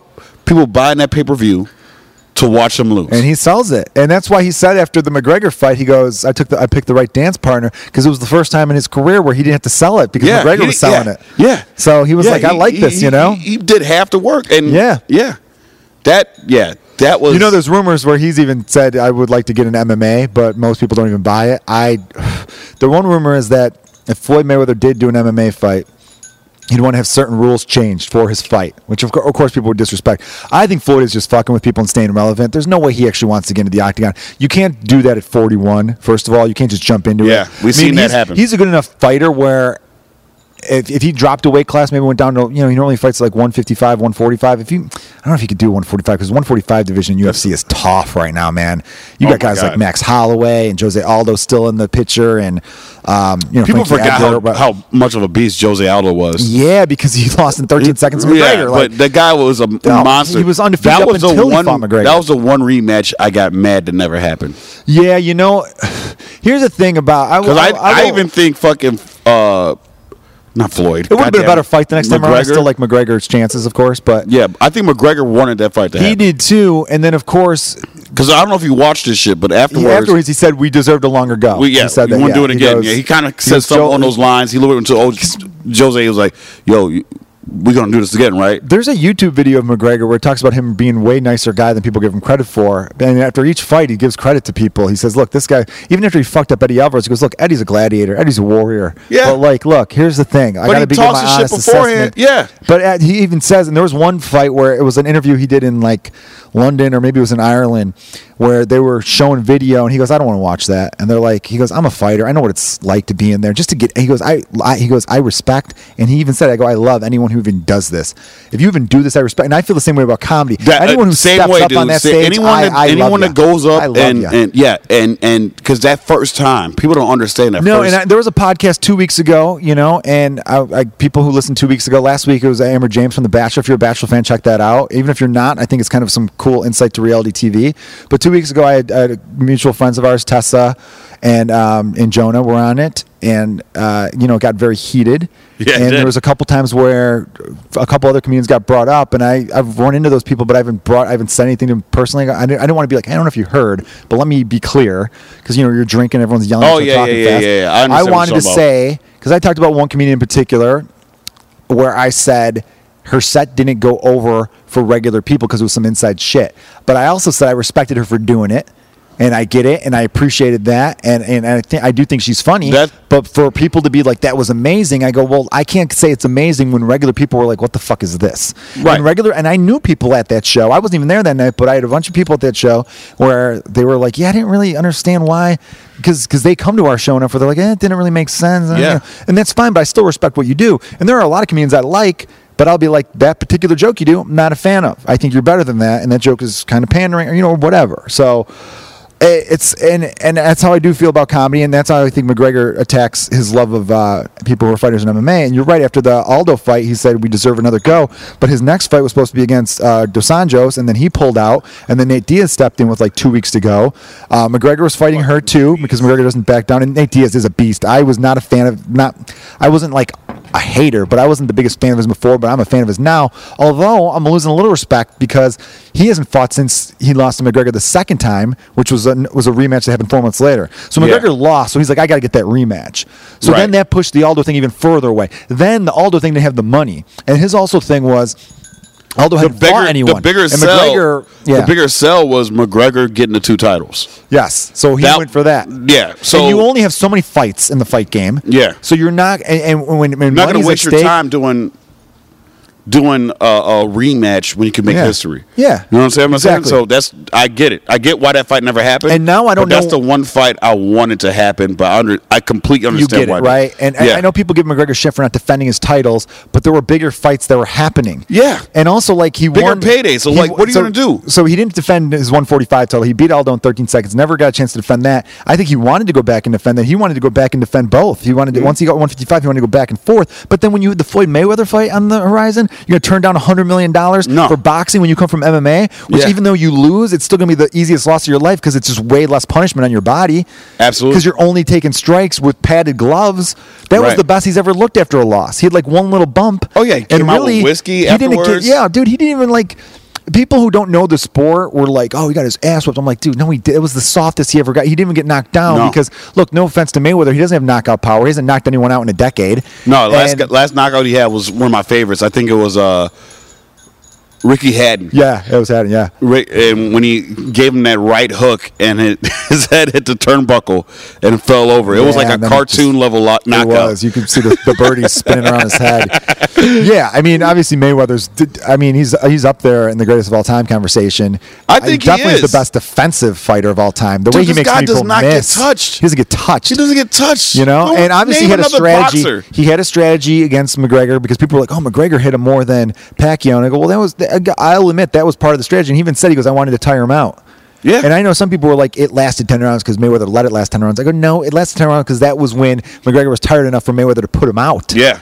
because Mc- M- McGregor takes way harder blows. You take kicks to the face, you take knees, you take so much more in MMA, and that's not like discrediting boxing as a sport. Just a different No, but no, it's but you different. take a sharp different, you know? elbow versus a padded glove punch. Oh my god, That's man. a different fucking animal. Completely. So when people say, "Oh, he's a bitch for never defending the belts," I'm like, he w- look look at the trajectory from 2013 when he joined the UFC up until the Eddie Alvarez fight. He was the most active fighter by far. Yeah. And people want to talk about Khabib right now. Khabib is a fucking animal. Don't get me wrong. Khabib was Which inactive for two, for two full years from 2015 to 2017. Khabib didn't fight once. I mean, there was a couple times he missed weight, and that's why. But he didn't fight one time in those two years. Holy shit. And, and people talk about, oh, well, I want DS3. I think McGregor's at the point where McGregor even says, I respect people who fight. Because I remember after he beat Alvarez, people were like, would you fight this guy? Would you fight that guy? And I think I think Khabib was mentioned after he beat Alvarez, and, and McGregor's response was, you need to fight. I'm not going to reward people who don't fight. You know what I mean? You, I'm the money That- fight right now. I'm that's not a gonna, problem If you don't show up, I'm not going to fight you. Sorry. I've, I've had enough of people canceling last minute. That's the problem I have. That's very. This is very great because like all this shit kind of ties into comedy. As a producer, uh, and if there's any comics listening, you kind of know why I never mention your name and bookings.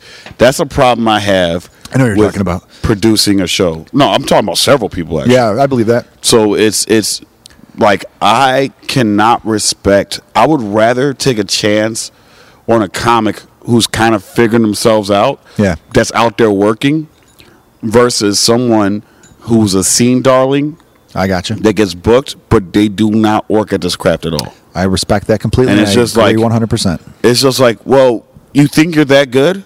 you think you're better than your comic you look up to? Because every every podcast I listen to, where all the comics I look up to, they talk about doing comedy every night. Yes. We talked about Attell. We talked about Bill Burr. Those guys will pop in at shows to work Yes. out stuff, and they, there'll be 12 people in the crowd, and they'll still go They up and do that stage time because they don't know you got to work fuck. it. You got to work gotta it. work. So, uh, you know, as much as a, as big a fan as I've become of Nate Diaz, because I respect the hell of him as a fighter, that dude is a beast. And we talked about why so many comedians and athletes and, and people in the entertainment industry tend to be more left wing, is because a lot of them grew up with nothing. They grow up rich, so they can't really, you know, you know, relate to the world of, of a lot of you know Republican ideology. Right. Uh, Nate Diaz was a dude who got into jiu-jitsu because it was a it was a meal. There was Yeah. a gym down the street. They were poor as hell, and they knew, hey, and they even said, "You come here and train with us every week. You, you- we'll get you, we'll give you a couple burritos." You know, so there was like, "Oh, cool. Well, well that's at least Let's one meal it. a day. We're, taking care of, you know, we get at least one or two meals a day. As long as we're in that gym, they're going to feed us. So we got to get fed because that's how poor they were. You know what I mean? So I respect even the hell, dude. Yeah, man. I respect the hell out of the Diaz brothers for that Right. reason. And and so, but the thing is, I know everyone when, when after the Mayweather fight, people were like, "Well, McGregor's got to come back to MMA and he's got to do DS three.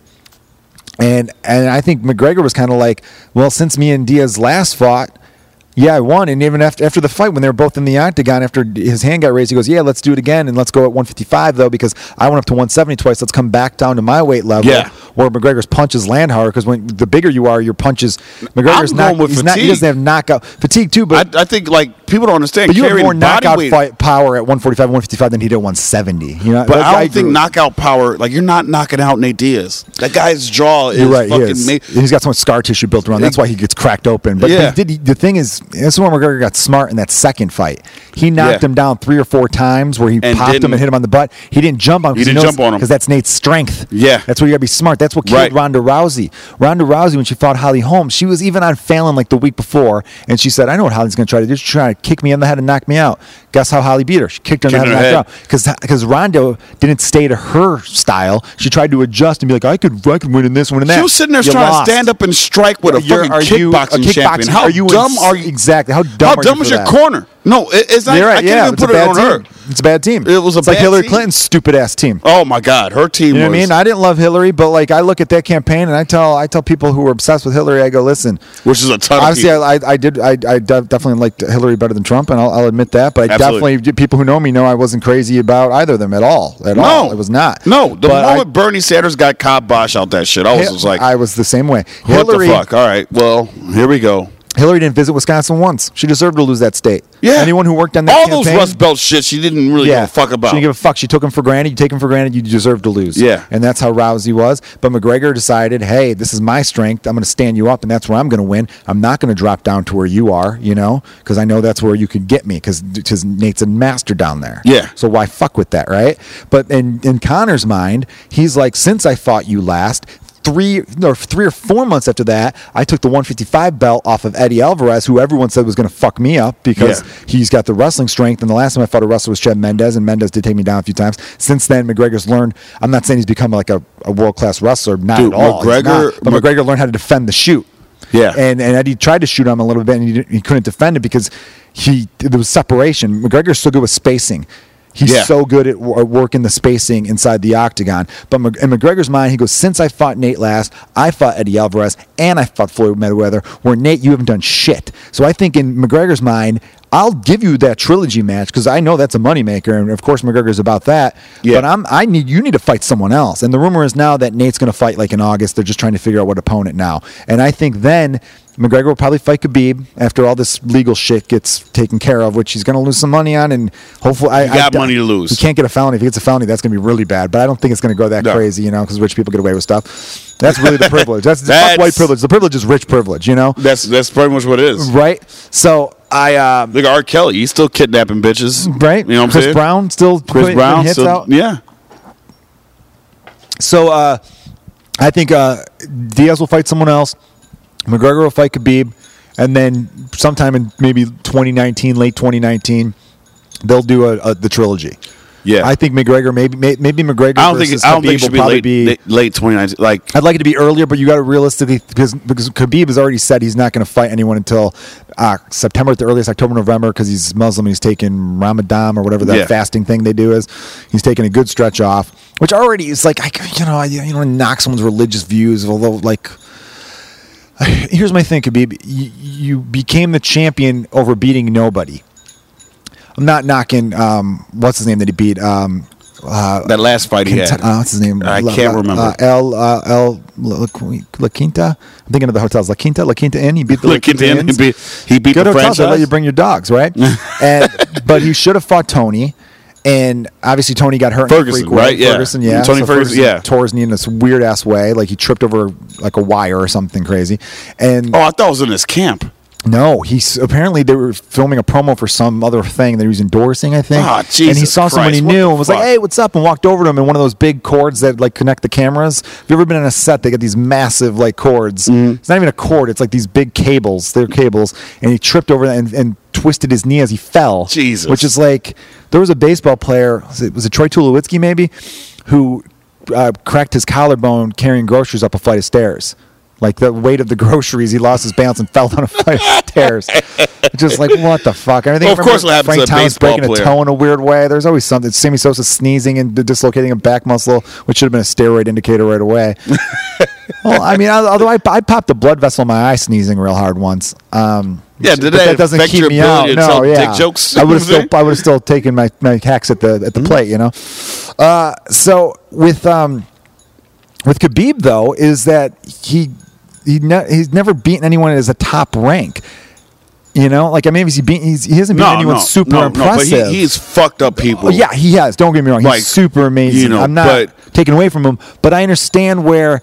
I, I, what I don't understand is him being like, "I'll fight anybody anywhere in this," and then he finally gets the belt over beating the number eleven ranked player, player, uh, fighter, and, and and then you're you're saying I'm taking the next seven months off. Like I don't know, man. That kind of Yeah. that kind of bothers me a little bit. Where McGregor, No, obviously. McGregor, when he won 155, he said, but he announced, he goes, "My my girl's pregnant, and I'm taking time off for that." and it wasn't but- even a long time. But yeah, because in August he fought Mayweather. Yeah. But the difference is that McGregor had been the most active by far for a long time. No, McGregor So I felt like he he, swinging. he gained he gained Did you enough. see that McGregor documentary by the way on Notorious Netflix? on Netflix. Yeah, it's awesome. Yes. I love it, man, because it, it it showed him filming himself back before he had all the tattoos. Yeah. So it's like this. It's, it shows him. He was on welfare when he started filming that shit. yeah, like man, how like- how much confidence do you have to like start Dude, documenting? He's got that shit? power of self belief, you Yeah. know, which I really do. I do respect that on a lot of levels. Um, but yeah, so I totally get where McGregor's coming from. So that's why I think it will be. I know you wanted it sooner than 2019. I would like it sooner than 2019. But realistically, he's not going to face Khabib until the end of 2018, hopefully, and then maybe another three or four months. Maybe he'll go after Yeah. Diaz then. Khabib has to be the first fight though. yeah, I think he wants Khabib. Khabib Yeah. wants him, and they want to go at it. Right. And that's that's gonna be a fight, man. That's gonna be a hell of a fight. The thing is, though, if McGregor gets tied up in legal fees, I think the UFC would be smart to then let get, get give Eddie Alvarez that shot at Khabib. Eddie Alvarez has been calling him out. I think Eddie Alvarez is a hell of a fighter. Um, So wait, so if Eddie or, Alvarez or, if, beats or if Khabib- Ferguson is healed in time, let them fight because there's a good chance that McGregor is not going to be legally cleared or whatever's going on with him by the time Khabib wants to come out. So say Khabib is like, I'll fight in October or November. There's a good chance McGregor still because he's gonna be he's gonna be tied up in lawsuits. His court date is in June. Then he's got to settle with three or four fighters who are suing him because they got But fucked up he's on just that gonna process. pay them. I know, but He's just still- gonna pay them. I know he's going to pay him, but there's going to be back and forth stuff. Uh, I'm just guessing. I'm, I'm I, I- I- I, like your think so. optimism. I hope you. I, like that no, you want I to just, have I, I just think like like Mayweather is paid beyond belief, like more than any UFC fighter ever in the history of UFC. That McGregor. You mean? McGregor, Oh, yeah, sorry, yeah, because of the Mayweather fight though. Yes. So now, So they, people think he's got about 100 million in the bank because he's got Burger King endorsement, and that whiskey's coming out, and the fashion stuff, and he's done commercials for other things, and he's Yeah. you know, he's a big like there's commercials in Ireland and the UK that we don't even see that he's all over. So he's got you know a lot of endorsement money, and plus you know he made six figures. he's not going to waste his figures, time going figures. to court back and forth. So he might just settle He's with like, those yo, guys. whatever, wh- what they need, five million each. Give five give it- million each, and then let, Give let's, it to let's him. be done with it. I don't give a know? shit. Let me get back. But then the Dana White's talking this shit, money. which he might not even be true, saying I'm going to suspend him after he goes, I'm waiting for the legal stuff to happen. Then I'm going to spend it. and We'll see how it goes. But Dana White's a businessman. He's not that fucking stupid. you're correct. You're correct on that. He's good. He, All right, he's you t- wanted to ask me about having being Yes, married. being married, and being a comedian. Yeah, I don't know how long I've been in this podcast for. I mean, We're about an hour 22, which is not even. Uh, no, trust me, I heard. I've heard your long. I did the road, and I listened to the podcast while I was on the road, and I finished it. Could you just say this? And I, I wanted to squash it, and Tessa and I made up the next day. Could you just tell the listeners that my version of what happened? All right, for You- you everyone you listening, be- Joe Kilgallon's version of what happened is the correct version of what Thank you. happened. Thank you. It's not even like Not a knock on Tessa, I still love non-fabricated ya. or anything like that. He had a great set, and even I came up to you afterwards, I'm like, dude, what I love about you is that you had a great set, but you still addressed that shit when you didn't need to do it. Yeah. Now, did it get awkward afterwards? Absolutely. Sure, yeah, But you were that. killing, undeniably, up until that point. yeah, thank you. That was Up until that point, you were murdering the room. Yeah. And you just said, hey, I know most comics would say, oh, I'm having a good set. Let me let this slide. But I'm not most comics. You in the back row, you almost called her seat out. Seat 3C, Yeah. back row, you haven't laughed at shit since I've been here. And I was just like, oh, fuck. Yeah, yeah, I definitely. Joe definitely does do this shit I want to do. I do that, man. Oh, let me ask you this actually, before we get into the being a happily married man, because this is actually funny because we're gonna go from this to being like, here's what I do to balance personal life with my life as a comedian. But Yeah. this is funny to me. So Sunday we did that show, the Mario Kart show. Yeah. And after the show, uh, there was uh, a comedian named Lucy. Lucy, uh, yeah, I don't remember her I forget name. her last name, and then this um, Her friend? her friend. I'm forgetting her name because I was so happy with myself because I remembered her name right the whole time. Um, Noani, I think her name was. Okay. I think that's right. And Doing better than me. Got well, they they both came up to me afterwards and and said you're you're funny, but that was just a footnote. They're like, hey, you're funny, but now I'm gonna sound like I'm bragging and being conceited and shit. But they this is true. This has happened. You were right there. You were a witness. Yeah. They both were like the one, Lucy was hilarious because she's like, look, I don't want you to be offended. I'm not into white guys, but you're fine as hell. Yeah. Which I'm like, I wouldn't be offended by that because you said I was fine. if you're like, I don't want to be offended, but I think you're ugly as fuck, then I'd be like, oh, well, that Different kind of hurts. A different story. You compliment me, so I'm totally cool. Yeah, they came up to me like. I don't want you to be offended, but that trench coat is terrible. yeah, they, I, remember, I remember they did give you shit for I'm like, that's coat. when you use it. You know what I'm saying? exactly. You don't say no offense and then compliment someone. Yeah. It doesn't work that way. But both of them, and, and Naomi was even like, "Ah, too bad you're married. Is your, your wife into threesomes?" And I'm like, "No, no." And it was funny, but they were both like, they both came out and was like, "Hey, we would have sex with you if you were a single man right now," you know? Yeah. And I'm not saying this to brag, but then the next day, I did a Best Night Ever show, which is at the G-Man Tavern in uh, uh, Wrigleyville in Chicago, which was a great show. So kudos to Mike O'Keefe and um, Sam Ash and everyone who, um, uh, Mike Cronin, I think he's part of the producers of that. They're, they all do a great job. It was a fun show. Uh, uh, a, a, a gay man, but a black gay man came up to me also saying like, I would if I could clone you, I would, and hopefully the clone would be gay, so I could have some fun. Like they were like he was very like, Yeah. And then tonight at House of Blues, two beautiful black women were like, "We have your picture with you," and they were all like very complimentary. Could I, so can I ask you this? I'm going to make you represent your race right now. Why do black people love me so much? I'm gonna say this. No, it's not black people. It's People, such an asshole people thing, love you because I always say this. Every time you bring me up as a host, every time you host, and I say the same thing. I'm like, give up for Joe, one of the few fuckable redheads Ah, yeah, ever, So, uh, and that's what it hair. is. It's like you're not a clowny redhead. You're a redhead that pulls it off. And I'm a Robert Redford redhead. Yeah, uh, exactly. yeah. There's not. There's not. There's like five. There's not too many leading men redheads. No, I remember having this conversation with uh, Even Lisa the Traeger. city. She was like, "Is there any red heads that are like stars of anything?" And I'm being like, "Yeah, I don't really know." It's uh, Matty Ryan's a good-looking redhead. He's a comedian That's in Chicago. He's the other one. I do the same He's the other one. He's Whenever he brings me up on stage, I'm like, yo, Me and him kind of had that north side south side thing where we're both representing our, our Irish roots fairly well. Yeah. In that game, but uh, I had another thing though where. I think maybe it was Xavier Lamont who was on the podcast with uh, Mateo Lane. That's episode two of Kilgallon's Pub. Go back and check that out. Uh, he mentioned, um, oh, was it him who mentioned it? I don't even know. Well, this goes to another story. I remember doing a show on the south side of Jokes and Notes, which is a great club that no longer exists anymore, which sucks.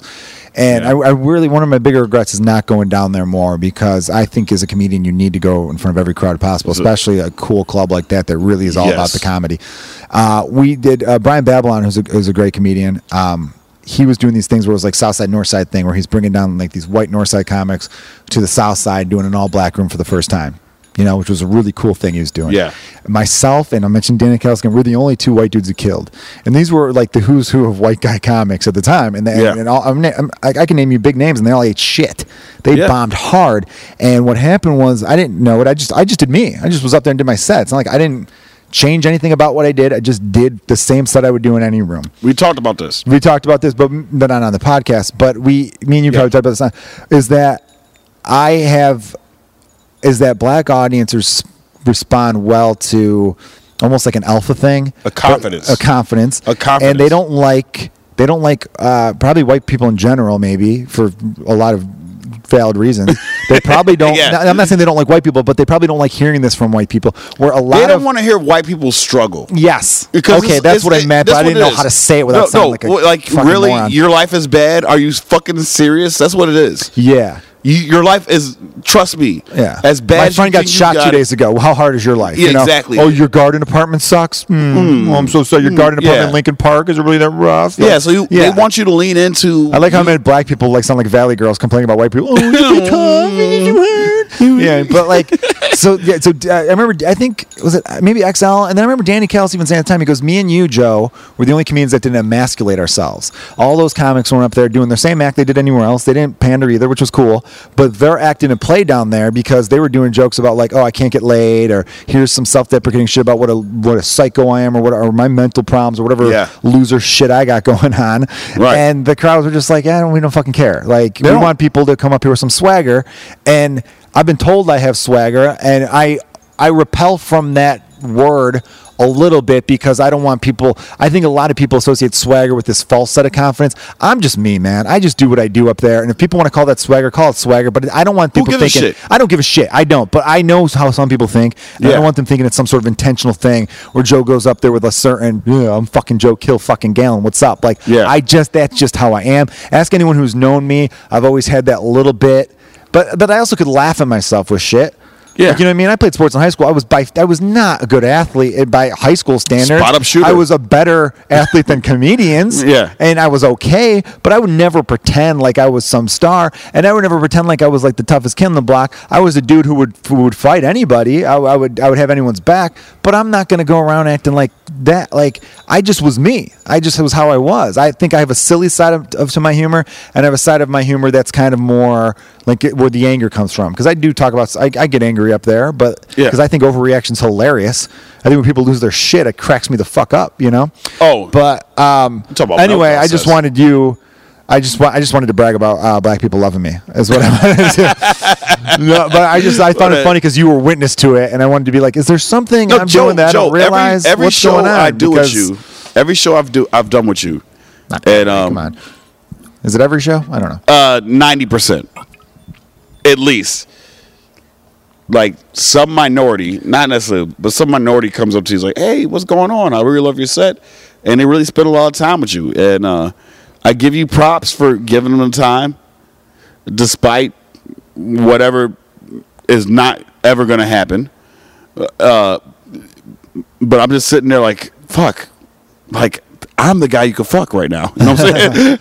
I don't know. I like I like talking to women. I like um I'll, I'll do some friendly flirting, but I never obviously I always leave. I always Oh no no yeah yeah uh, right away I'm Uh, every time leave, Jo- but- every time James Allen Camp was like yeah let's go to another bar and drink you always like I'm leaving No, yeah, because I got a, a whole like this is where we're talking about. All right, this is a perfect segue into like how to be a comedian and also have a, uh, a, a successful relationship. You know Yeah. what I mean, um, I'm I'm very happily married. Our marriage is probably super strong right now. Having a baby will do that. But sometimes people have I like- babies and it then I like the way you say probably well, I, like, oh, I don't, I don't know what no, she's it- thinking, Well, but it's good me, on my I'm, end. I'm, not, I'm, I'm super happy. I hope she's happy. I think she is.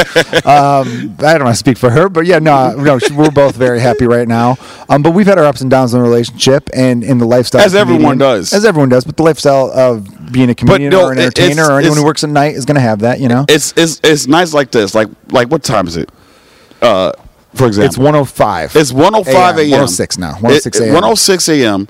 It's it's a fucking Tuesday. Yeah. And you're doing a podcast with me. To see, well, this is where I'm going to go to with this stuff, man. It's a lot about communication organization. So we have a calendar that hangs in our kitchen. She writes down her entire work schedule as far as she has it, and I write down all my booked shows as far as I have it. Now, obviously, sometimes I'll have a last minute thing that I got to jump at. Yeah. and she gets that, you know. And I try to do it, but there are times where someone will ask me, "Hey, could you do this?" And I look at the calendar, going, "Oh, I can't." You know what? Let me get on the next one because I'll, I'll you know, and and because that's some of the responsibility. Now, obviously, I want to go up every single night, and if it's a book show, I can't. I will go up every single night. Right. But then sometimes I'll look at the calendar and be like, all right, well, she's working two days in a row and she's gonna be really tired, and you know what? Let me get on the next week. But I might already have a show that next week, so then that's nice. So now I'm doing two sets in one night, which I love doing. Sometimes Yeah. I'm doing three or four sets, which is also nice.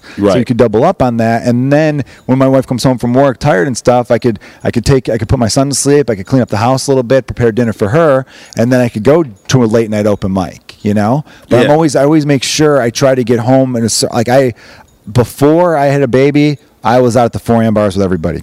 And it's funny because when I moved back to Chicago, I had all those comedian friends of mine who would be like, hey, we're going over here, let's go. And I'm like, no, I'm going home. And I could tell there's still a little bit of heartbreak in their eyes where they're like, Yeah. dude, but we used to always, that was what we did. Yeah. And I'm like, guys, I'm in a different world right now. And I know some people think, well, fuck that. I never want to be a dad. I don't want to have kids because I have to change what I do.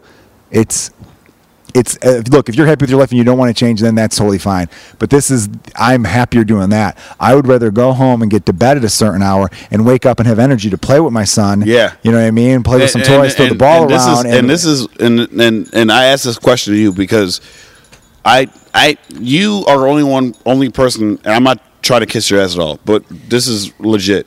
You are probably one of the only people that broke my theory about having a kid in comedy. Which is my theory was you either are going to quit comedy or you're gonna be a shitty parent. yeah you know what um But you know, keep going i'm sorry No, but you didn't do either one. You had a kid, and I don't- I don't on your I Facebook live feeds. I see you. Hey, granted, you're playing fucking Mario Kart. i do that when he takes naps Yeah, And you know what? You got the reason I haven't done. I was doing this. I was doing this thing. If, uh, if you listen to the podcast, uh, like my Facebook page, uh, it's uh, you know Facebook.com slash Joe Kilgallon Comedy. I think is the whole like the link or whatever.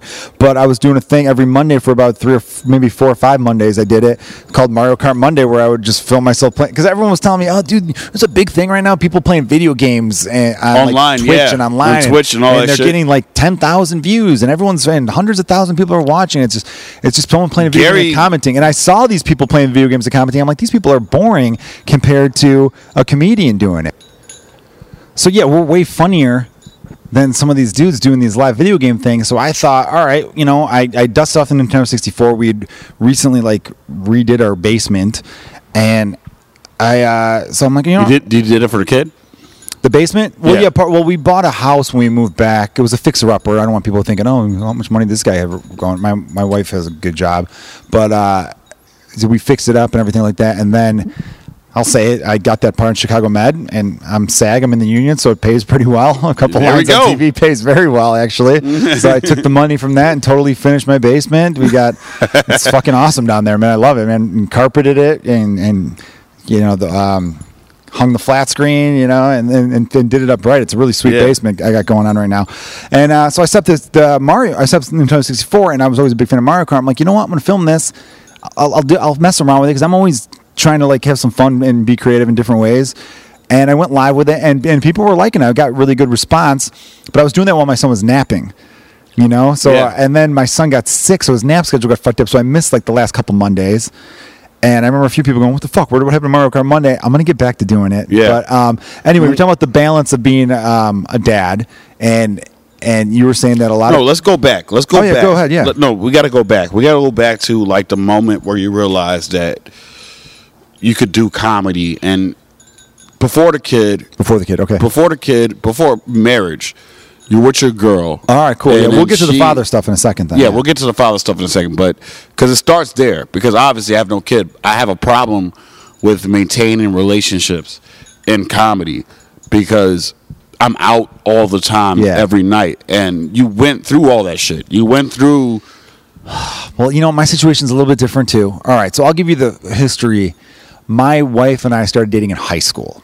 Yeah. Okay, so we were Which dating before. even before even you had the idea of doing comedy, I- which is more thought. impressive. Yes, because I was not. I was not. There are some comedians you meet where they're like, since I was 12 years old, I wanted to do this. Now I, it, it- I was always kind of funny. I was never class clown. I think I was always kind of like maybe top five funny kids in both grade school and high school. Um, actually, grade school I know because they did like a we had like you know eighth grade superlatives. You know what I mean? Like funniest this, you know, best athlete, best this. Actually, Yeah. one best athlete for my grade school, which tells you how bad my grade school was at sports. And for funniest, I lost to my friend Chris Sorensen. I took second to him. And I think I talked about this on a podcast. My friend Vince Girage beat me um, in high school. Him and Sean O'Malley, whose brother Conner O'Malley actually is a fucking hilarious dude. He writes for Seth Meyers. Um, I think those two both beat me for class clown in high school. I only know this because I had friends who worked for the yearbook and they tallied the votes. And they were like, hey, you actually were like third for funniest kid or some shit like that. I don't know. Doesn't matter. Maybe I wasn't. Maybe they were lying to me to be nice. Um, but I, so I always like, liked making people laugh, but I never thought stand up, you know? So when Yeah. I got into it, she like encouraged it because I had what happened was I was this was in college, like when I was like from a- age of 18 to like 20, people kept telling me how much they loved telling hearing me tell stories.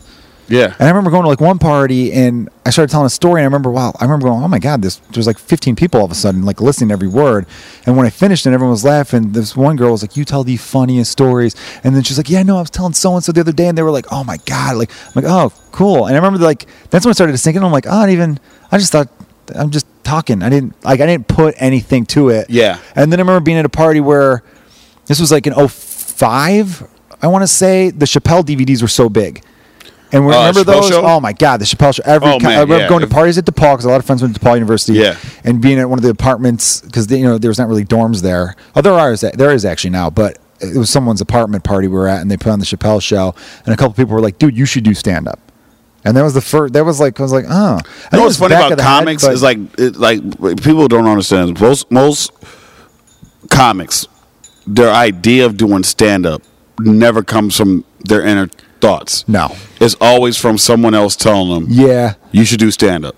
Or it's someone I- who wanted to be a writer who then realized, you know, because there's there's there's that old saying where it's like there are two types of comedians: the one who sat in the front of the bus on a class field trip, the one that And sat in the at back, of the bus. Back of the bus is more like the loud, I'm um, stand center up. of attention, and then there's This- the one who's like, I'm a clever writer, and I've got Yeah. I'm jotting down my little thoughts, and they're they're both great comedians. You know, I'm Right. not I'm not knocking the people at the front of the bus, but so because I went into that world, like my wife went to the first the first four or five open mics I went to, she went with my girlfriend Yeah. at the time, you know. And then, you know, we did hit a struggle. We broke up. So we got engaged, then broke up, broke Oh. off the engagement. We lived together, moved out. This is the real shit right So now. here's This is the real shit. Yes. And I remember when we first when we got back together, we were just dating, and I was like, "Oh, we're just dating now. We're just kind of figuring it out." And then we, you know, we're boyfriend girlfriend again, and then and then I reproposed. But this was all over. You know, a lot of people of thought. A, lot. I remember when I people were like, "Are you and Nicole back together?" Oh, so you're engaged? I'm like, "No, we're just kind of taking things slow. You know, we're not engaged Yeah. again." And I remember some of the comedians, being in a comedian way, not a dick way, would say like, "Oh, how's your current girlfriend, ex fiance?" Yeah, They would yeah, call no, her, that's they would call her Joe's current girlfriend slash ex fiance because it was, a, it was a funny title. I don't even blame her for that. And um, but no, we definitely went through. And I'm not saying comedy was all of it, but there was definitely there was a part of it where I got the more you get into stand up, the more you have to be out every night. The more you ha- you Yeah. get this tunnel vision where it was like, all right, I'm I could do this now. This this wasn't like the first two years where you were you know rooting me on, Figuring out how to be where funny. you were like, oh, this is a cool or figuring out how to pull the mic out the fucking mic stand yeah, and where to there's put the mic so many things. You know, you, you know how the average person will come up to you at your show going, "I can never do that." I'm like, you can never do that for the for reasons Right. you don't even realize. Yeah, yeah. So there are certain little things where it's just coming on stage with some confidence Yeah. and like and not fucking that up. That, that goes way over people's head. So yeah, there was some difficulty there, and and on her end, she even admits that maybe she took me for granted, and I took her for granted because we were together for so long. You know what I mean? So that Yeah. was a problem. And then when we got back together, and I remember I've, I've met people who, there's a couple comedians right now, I'm not going to name them, but they're going through breakup. Uh, they've recently broke up within the last few months. And Yeah. dudes Well- we know, and they both have kind of reached out to me in a little bit of a way, going like, "Ah, I just, I don't think I could be a comedian and have this. They're like, how did you do it? And I said to them, I go, first of all, don't write it off because you're broken up right now, and I can tell they still like have strong feelings for these women that they were with. right. I just admitted that they're dudes, but uh, It's mostly dudes. it's mostly dudes. It's mostly But I was let's saying to them, I go, listen, either Let's you're apart honest. and you if you don't get back together, then you weren't meant to be together. Yeah. And if you get back together, get this, you're gonna come back together even stronger than you ever were before. Because you know what the Yes. fuck is. And you know what you fucked up, and you know how much you missed each other, and you appreciate the stuff more than you ever did before. You know what I mean? I think she appreciates that my drive as a comedian is why I'm a good dad. Because I had that same drive to be a great dad.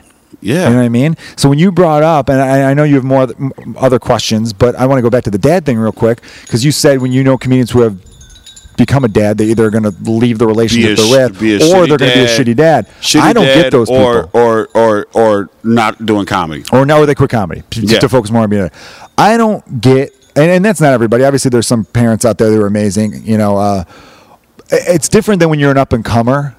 Because I'm still in the up and comer category, definitely. No, no, no. I don't really have a whole lot of credits. I, I, I headline a handful of uh, Midwest clubs only, but you know, I, I feel like it, I know I'm friends with a lot of the big names in comedy, and, and people who don't know me, uh, you know, I'm not trying to tout myself a little bit here, but I'm enough. You're the known of the unknowns. I'm a known of the unknowns. Good point. Yeah. Right? I'm not known nationally, but people in comedy know who I am. Exactly. That's and that I'm fine with that. Um, I'm not trying to you raise my profile one way or another or say woe is me. I'm just being honest where I am because I know other people who have kids. Like you know, Bill Burr recently became a dad, and my buddy Steve Byrne Burr has two kids became a dad. after who's already successful. After- and same with Steve Byrne already after he's successful. Exactly. And, and there's a lot of people who became dads after they're already successful. Which I Become a dad that. on your That way. makes sense. Becoming a dad on your way is very tough. George Carlin became a dad on his way where he had he had, he, had, he was you know wasn't the George Carlin that was a household name, but was still coming up a little bit. He had a wife that was cool enough where they were living out of their car and she supported him. You know. That's so what- you need to have you need to have someone support you there. My wife had no problem when I said to her, uh, but when we got engaged the second time, I go, I want to move to LA eventually. And you have She to be cool, cool with that. that. You have to be cool with that. And not only was she cool with that, but she's actually been saying lately, you know, we could, I miss it. it's funny. No, the because weather. going out there, I totally thought she was going to hate it in a sense that, you know, her home base, all Well, of her family and friends were doing here. comedy, Yeah. LA's a great place to you live know, it's, it's not like people are like. That's true. It is a great place to Yeah, live. it- it- but also going out there, I had a. I had a hundred friends already moving out there. Yeah. So even though I was going to a new city, I knew I had I had a like a base. You know, there was a comedy scene for me to get involved with. There wasn't. She's a nurse. It's not like oh, you got to go to L.A. Great nursing scene. You know what I mean? It does, doesn't exist like that. a nurse is a fucking nurse, right? Yeah. So even though we've had our ups and downs and our struggles, and there's been some stuff, she's just. I, I, I've. I. You have to be honest. You have to be fucking honest. I told her because there were times where she's like, "You're you at a nine o'clock show and it's two a.m. and you're still out. Why aren't you home yet?" Where I just had to be like, "Listen, you can't go on stage, kill it, have a great set, have all these And people then come up to me, fucking- and then just go home and go to sleep. It doesn't work that way. I would go home Level of yeah. because I even told her there were nights where I would come home right after a show, maybe because stuff died down, and I would stay up for four hours. Because I'm like, I can't, you can't mentally go to sleep after you do that. That's that. a huge shift. Yeah, that's So, that's one of the reasons why I took. I suggest this to any comedians out there who are worried about relationships with, with people who aren't comedians. Because when you're, that's why I let comedians date each other because they're in the same world and they understand. Like, all right, I get it, I get it. comedians, bartenders, Bar- strippers, yes, all that 'cause shit. you're in that late night world. You're out all hours, and and, and they're not bitching about your Friday. I remember talking to a friend of mine, and she was telling me, "Yeah, I've started dating this regular guy, and a few dates were good, but he was like, hey, what are you doing Friday?' And I'm like, oh, I got a show. And she's like, and he's like, okay, wh- what about Saturday? I got a show. And he's Yeah. like, so so every weekend? He's like, yeah, this is what I do. Okay, I'm not calling you up on a Tuesday night going, what the fuck are you up to? So this is you have to either accept this. I could, you could come to the show. We could hang out after. If you don't want to come to the show, that's fine. I don't even want you there to be honest. Because why would I want you at every fucking show? I'm doing the same material. You know. You know- It was always fun, that's always funny with comedians is or, or regular people. I remember when I first started in stand up, I had a few friends who were coming out all the time, and they're like, eh, "Same stuff." I'm like, "Yeah, asshole." that's the way it If you see the same band on their in their American tour, you're going to hear a lot of the same songs, and also it's that's where musicians are lucky because you want to hear the songs. The same know. songs, yeah. With comedians, you're like, anything new? I heard That's that what's brilliant about Dice Clay Yeah, yeah. because he had that Hickory Dickory Dock shit. You know what I'm saying? And that shit, that shit worked for him. It was So- essentially a call and response thing. Yeah. Where the audience went there because they wanted to say along with him. That's where that was Genius by Andrew Dice Clay. And that's why uh, the day that laughter died is his best album. I can't remember a lot of that one, but I'm going to take your word I'm for gonna it. tell you. I'm gonna tell you why. Because he doesn't do none of that shit. He doesn't do any any of those nursery rhyme shits. He literally goes in there with a mission to walk the room. it is a two hour album.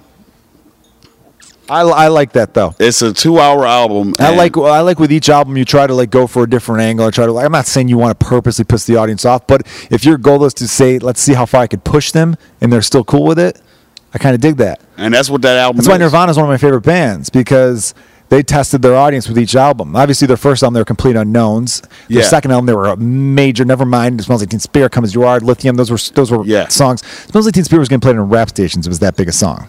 Yes. It was, you know, it's nuts. And and then their next album, they're like, you know, what, we're going to change stuff because I want to challenge my audience. There's one song called Radio Friendly Unit Shifter, which is a play on the fact that like radio always wants, oh, you got to have a three minute song, something quick and catchy, and you know, so they call it radio, radio Friendly Unit Shifter. The song is anything but thing but radio friendly. It's was not. it like a fucking ten minute song? Yeah, it's like six or seven. It's like six minutes or so, Yeah, maybe I think. like but that, it yeah. starts off with this god awful guitar screeching, where it's like, and and the, he did You that on immediately purpose try to get him off base. because he knew the CD world. That was like the the beginning of CDs where you could skip tracks. It used to be with records and vinyls. You can't skip. I mean, you could put the needle in a different place, but nobody did that because you could fuck up the record if you could. Can I tell you something? Yeah, quick? well, let me just say this though. So he purposely started this bad intro that's like about 10 to 15 seconds long because he knew when people heard it, they would skip it. And he wanted to see how open minded people were. Because the thing is, if you listen to that first scratch, right when that dies down for 15 seconds, it's a great song. It's a Yeah. fucking killer tune. Anyway, go ahead though, my man. So so look, uh, everyone that knows me listens to this shit. As I'm, I'm really trying to kill this whiskey tonight. Holy shit! yeah, you drink way more than me. I'm still on my first glass, basically. Oh uh, well, I haven't been drinking the whole night, so let's let's let that be. Uh, it's not a competition. no, of course not. but Anyone who So- knows you. huge Prince fan. Yeah, man. It's Prince. Prince- You can't argue Prince's stats. Yeah, his best album to me. Everyone says Purple Rain. No, Lovesexy. You know why? That's that album is one track, forty five minutes long. No matter what you stream it on, what you you buy the CD, you buy. Well, of course, cassettes, whatever. Yeah. Whatever it is, is 45 minutes long, one track. Because you got to take it in at a whole. Where we at right now? No, we're at 149. I'm sorry, I didn't mean to stop. To, Oh, no, I good. just wanted to check it because it's dark out, so I, I can't read the monitor on the sound thing. Yeah, we're outside in the back of my backyard. So yeah, man, I like this though. It's a per- it's still beautiful right Dude, now. oh my God, this is my favorite great. weather where you can wear long sleeve shirt at night. You can wear short sleeves during the day. Long I'm wearing shorts night. right now. As You're a black shorts, man, but you also is- have long sleeves on top. You got a I little do. uh, I got cardigan going. I got at North Face, so I'm balancing out. North Face, man, very nice. It's funny you mentioned North Face though, because that's that's a jacket. We talk about people hating on stuff for hate for the sake of hating, and especially in the comedian world. I remember people shitting on North Face jackets, and then because you know the, the, it's not that they're shitting the jacket, maybe they're shitting the type of person who wears a jacket, which is so fucking lame. It's stupid. It's so stupid. So First off, if you're gonna stay warm, I'm gonna trust a great- white dude a great- to let me yeah, know. man. Hey, man, that's our thing. That's yeah. Whenever I see black people in winter jackets, I go, "You're cultural appropriating right Yeah, now." exactly. Because that is our world. All right. um, so, but like with the North Face, I remember doing uh, Coles, which is a great. I like the. I love the owner. That Coleman Bryce is a great dude, and it's a good. It's a great mic. Um, it's a great mic, it's but a- it's a very hipster very crowd, hipster. very white the- hipster That's crowd. the reason why I love that mic. Me And, too. you know, Me too, you yeah. know, you, you, you know, I know your material. You heard my material. Uh, it's not really the clapter shit. No, it's It- not. so it's, it's not. I go to Coles for that reason. yeah, it's a You know, challenge. I like the uh, challenge. The man. challenge. I, I I want to fucking see if this shit works with this people. I'm good. I remember doing a set there once, and I, I, I, I, I'd been killing there for so many weeks in a row. Where I remember they had like even a competition thing where they had like a, a Saturday night show where it was all the people who did the best at the open mic. And I was like, the, in the crowd. Dude, had how like, long ago was that? It's like in 2011, 2012 So, maybe. The crowd uh, had to, the crowd had to Esposito was hosting? Yeah, back when Esposito and Burke Yeah. were hosting, and they had like fill out slips, and I was voted like you almost you like oh he's been killing it the most at this mic lately. So Yeah. it was cool. And then I remember bombing, and I just got this North Face jacket for Christmas, and it was a great jacket. It was warm as fuck, loved Yeah. it. And I remember wearing it and bombing, and I remember saying my last thing on the microphone. I goes, "If I was wearing a different jacket, you ought to love me." Okay, you see this North Face, and for some reason, it's a sign of oppression to you fucking losers. And I just ripped on them, and then that joke killed. and then it ended up all right because for some reason, sometimes it's weird. Sometimes I'll shit on an audience, and then they start loving it, and I'm like, I don't get this, but what can you do? No. Um, anyway, go for it. I don't know if you wanted to. We'll, we'll, we'll finish it on this. My last few things I'll mention about trying to maintain a successful relationship, and of course there was ups and downs, and there was, you know, there. Th- it's it's a different. We've we've I I have a totally different roller coaster that we've been on together than most people with comedians. So if you're a comedian right now, Ed, and you're about to date, you're going on a couple dates with a woman who's not in this world, I think you just need to establish early on, hey, That- this is what my lifestyle is, and I would love to make this work with you, but I think you just need to understand where I'm coming from with this. And if it's a problem, it's a problem. You know what I mean? And you might find people who are like, "Oh, I'm on, I'm all in. I'm on board. Let's do this." And I think you can find that balance. I have found this balance where, first of all, my son is the most important thing to me. Like, Absolutely. I don't get people who become parents and aren't like a, immediately like. Every, I've changed my tune in a lot of ways where. I find myself uh, in, when I watch movies, when I watch like a Disney movie where like there's something with a parent and like a kid, I get like fucking teary eyed. There's a movie called Sing. I don't know if you heard I would Sing. love to see Joe Kilgallon crying. Dude, I cried at Sing, man. Sing. There's a scene in Sing. Sing's on Netflix right now, everybody. The, the, the thought of you just weeping. This is Dude, I don't know. man. Incredible alpha person, male man. weeping at the movie Sing is hilarious. Well, there's a scene where there's a father son gorillas because it's all different animals. Like the one guy's a koala, there's pigs, there's gorillas, there's giraffes, there's everything. That's like this whole world where everyone's an animal, but they all get along great, which is totally a utopia. But they don't all get along great because the one bear tried to eat the mouse because the mouse didn't pay his debt. so that definitely shows you I'm a bear. I'm going to eat you. You're a mouse. Yeah. Give me your money or you're dead. So there's definitely that in that. But uh, the gorilla, they're they're like mobsters. They're in a gang and they're they're thieves. And the, the young son gorilla was like supposed to be the lookout, but he's also a great singer and and is, was going late to rehearsals. And he ends up, his dad got pinched because he fucked up because he tried to run, he dropped his dad off to go rob, and he was 37 minutes. Be here because that's how long it's going to take us to rob the plant or whatever. And he's like 37 minutes. I got enough time, so he hauls ass back to rehearsal to do his you know rehearsal for the, the show and gets stuck in traffic on the way back and doesn't get there in time. His dad gets arrested and his dad's like where were you? and all this. And he tried to be like well i'm trying to get don't lie to me. He tells him well i had rehearsals rehearsals. He's like i want to be a singer dad. I'm sorry i don't want to be in your gang. And he just owned up to it. Hey i want i want a different path in my life. I want to be a singer. And the kid's an amazing singer. And his Right. dad disowned him totally disowned him so he's in jail and then the big singing thing ends up being televised and he's in his cell. For some reason, they have TVs in their cells. I get it; it's a movie; they need to make it work. But everyone else in the cell was watching and loving it, and his son's singing, and they're all into it. And he goes, "Hey, turn that shit down." I'm trying to, or he doesn't say shit. It's a kids movie. He goes, "Turn it down." And he goes, "Oi." He's a, for some reason the, the girls all have British accents. I don't know why, but he goes, "Oi, I told you to tone that down." You know, I do a terrible uh, Cockney accent, but yeah, he, as he stands up to look toward the TV, he recognizes his son. He's like, "Oh my god, it's Johnny! Johnny, that's my son!" And then he has this moment where he's like, "I just disowned him." Oh my God. He then breaks out of jail, rips the bars out because he's a fucking strong gorilla, rips it out, and then goes to find his son. He knows where the theater is and sneaks in there and then his, throws a rocket at his son from because he sneaks backstage. His son turns around and his son sees his dad. His dad puts his arms out and then they run in and they embrace each other. And then he pulls his son away and looks at him and goes, I am so proud of you.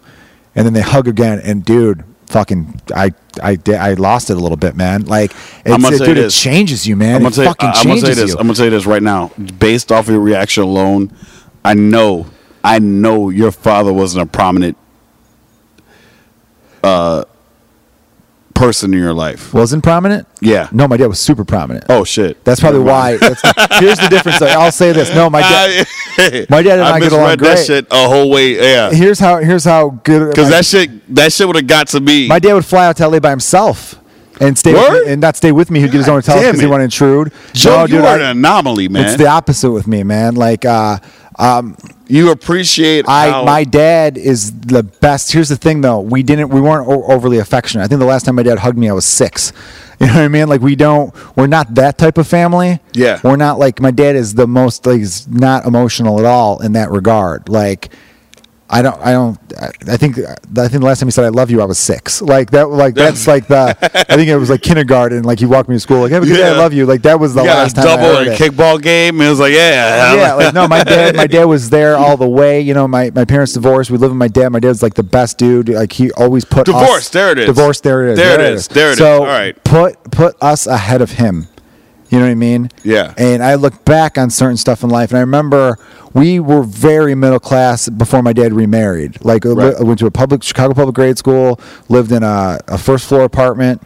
You know, just me and my dad and my sister would take us on these vacations where we drove, would stay at a Days Inn. Our vacations were to see baseball games. We would drive to Cincinnati to see the Cubs play the Reds.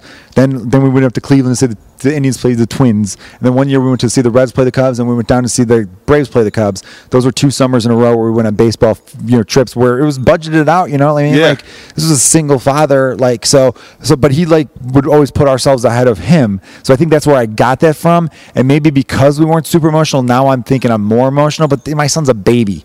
He's a fucking baby. Wears diapers. He's one. He walks. He's he not gonna remember shit But right like, now. yeah. So I don't know. Maybe when he gets a little older, I'll, I'll I won't be as affectionate as I am now. Because right now I'm super affectionate, dude. I I, I, Nah, I pick him up. I, I- I tell him I go hundred thousand kisses every day. I go and I kiss him like ridiculously. But I Uh, don't think that's maybe- gonna die down. I think you're, you're self aware enough to know that like But I don't. But I, I mean, I'm you're self-aware enough, planting yeah. seeds in right now. But I also don't want. I don't want it to be like, oh, I'm more affectionate with my son because my dad wasn't affectionate with me. Because I don't, I don't look at that as a negative. With the, it was just that's just how we're just it was just different people in that sense. You know what I mean? Right. Because I still think he's the best dad ever. Absolutely. You know what I mean? But that's where I think I'm super overprotective in that sense. I've been called a helicopter dad around family because when my fun, when wait my minute. son first started crawling, what is, what the fuck is a helicopter? helicopter then? means you're kind of hovering over. You know what I mean? Oh, helicopter okay. would. All right. See, I remember don't know that- I Thanksgiving. that. Thanksgiving, my son was crawling. And he's like six months at the time, seven. man, I don't know, seven months at Thanksgiving, I think.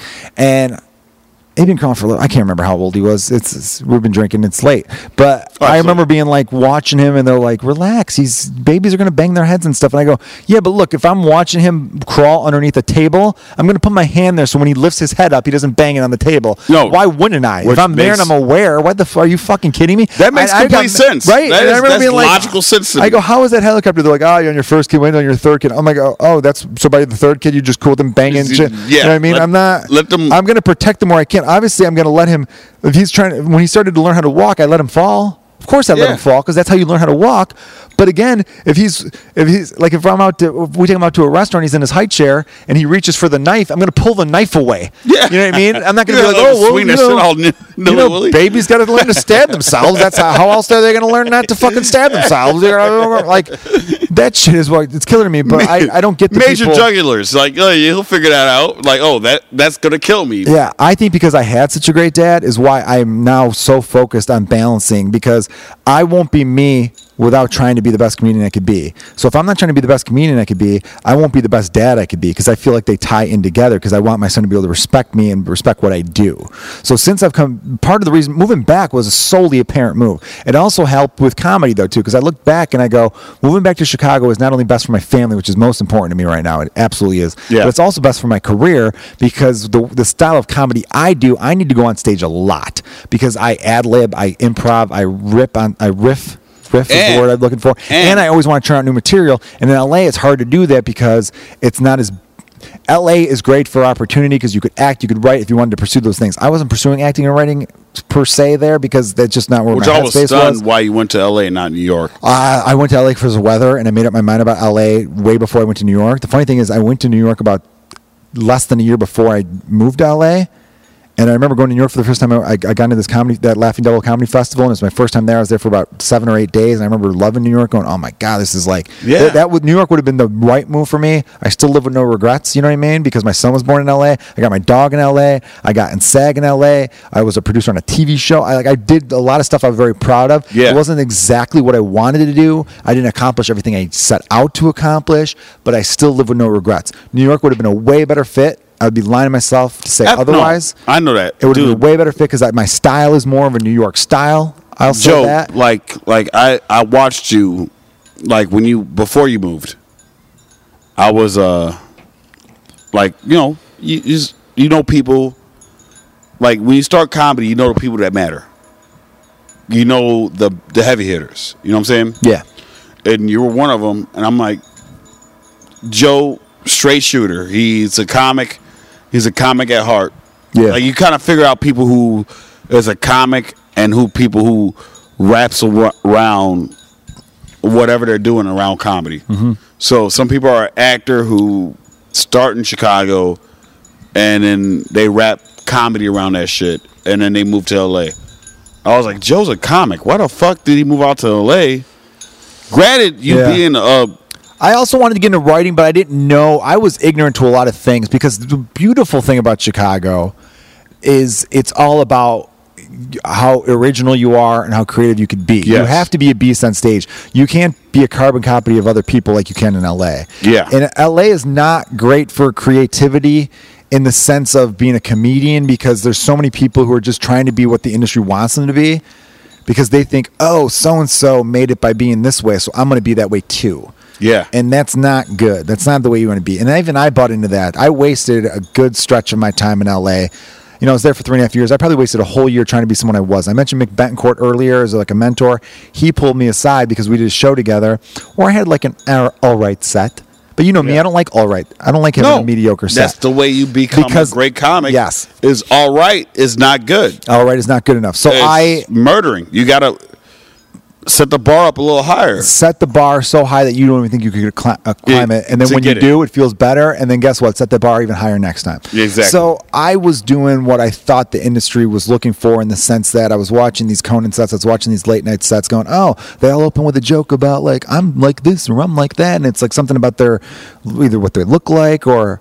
But now I'm now I have a joke about how I don't fall into that category because I can't go up there going up half this half that because I'm not. I'm one thing. I'm, I'm I, my background is all Irish. White and I'm Irish. American you know and i can't go up there and complain i can't be like i'm ugly because i'm not that'd be a lie i can't go up there and pretend like this or that so i had to come up with different like you know everyone has those those little introductory jokes that kind of like give you a little bit of a snippet of their personality and then they do their sets that's how the late night sets typically go Yeah. so i was trying to work i was trying to do those type of jokes and they were doing fine but fine isn't good enough so my buddy mick pulled me aside and he's like listen man if you're going to be mediocre, be mediocre being you.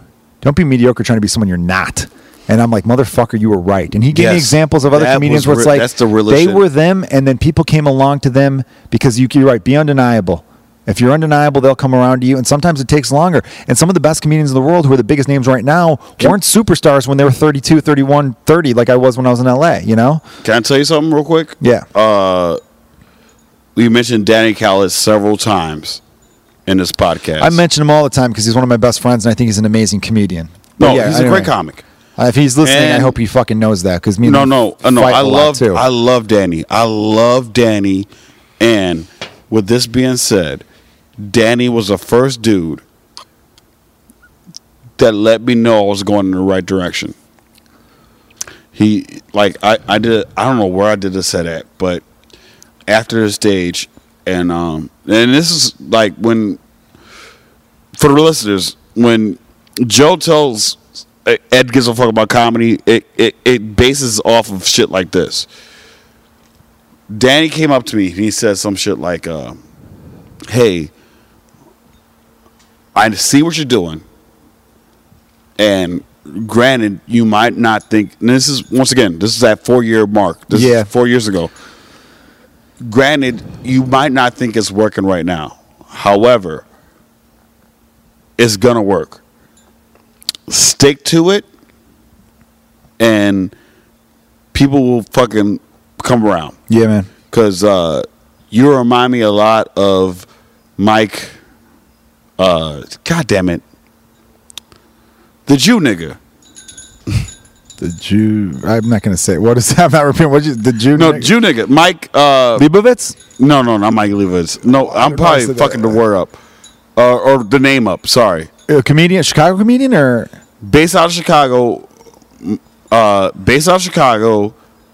Wrote for SNL. Drew Michael? Drew Michael. He said you remind him of Drew Michael. Yes. Yeah, you know what though? I will. I will add to that. Drew is a dude who I um, respect greatly. Uh, I, I don't know if it's mutual. Maybe it's mutual. I don't know. I feel. I feel like as comedians, we've always respected each other. Uh, I our, think our so. friendship has had ups and downs. No, Uh, because I don't know everyone's if we- personal I- opinions I- get I- mixed I- in that shit. I'm such a fan of his comedy, of his comedy, Of his comedy, though, am- right. And no, as a person, I, I, I, I think he's he's good at heart. You know what I mean? But Yeah. like me and him butted heads working together. Blah blah blah. Uh, he's a dude though that definitely knew what he wanted to say, or, or his voice, or whatever you want to call it, and stuck to it. Regardless of audience per, uh, interpretation, Right. And some comedians are afraid, and I probably I probably went through that a little bit too, where That you're afraid to bomb, you're afraid right to. That's Like, a problem with the people- entertainment industry in general. I see that there's a reason rock and roll is dead right now because people don't have the balls to say anything because they're too afraid of fucking. You know what I mean? I I, I want to see someone go up there and rattle some cages. You know? But people no, you definitely do that, man. But but like, sorry. No, no, you're good, man. But anyways, um, yeah, when it comes to like white comics, that that that's another problem. But let's let's No, backtrack. because they're afraid of fucking blogs, they're afraid of Twitter, they're, They're afraid of this, they're afraid, afraid of, of everything stupid. they're Like, doing. I said some stuff on some on a couple of these podcasts where I remember thinking, all right, people, uh, there are certain people who are not going to fucking like this, but I'm not wrong. And and and Man, and I'm dude. coming from a good fucking place, so I don't understand why we're not more open to hear And- this and- shit, right? man, it's a fucking and you talk disturbing, about you know? liberals being open minded to shit, Dude, man, that I am. is the I've been fucking hating a lot of liberals these days because I feel like they're I am- misrepresenting the word and they're am- misrepresenting what they should be, and and they're no different than the side that they hate in a lot of ways. I mean, obviously, they're more inclusive, so that's good. But That's good, but, but at what they're more exclusive to Yeah. what the fuck they represent. yeah, like like we were talking about the cultural let me hear your appropriation shit and some other fucking And let me nonsense. say this shit. All right, well, dude, we've been doing the podcast for a little bit here. I want to wrap. I want to. I want to finish one point, and then I, I want to tell people where they can follow you.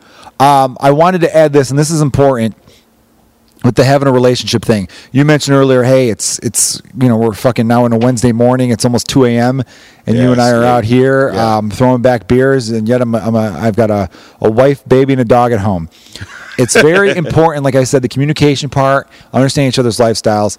I was just straight up. You need to have also you need to also have nights where you you step back and you go away. I've been trying to push my wife more into being like, hey, let me know when you want to go out to dinner with your friends or go out for a night on the town.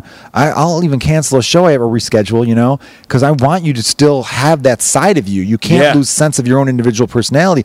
So like I make sure that like the night the difference with me is that I'll still work the road. I don't go as I don't go on the road nearly as much because I don't want to miss stuff with my son. You know, he's he's at the fun age where he's learning new stuff. Dude, get this, dude. I took him for a walk today, Yeah. and I taught him the word Cubs. You know, he's he's only a little over one, so he could say Cubs.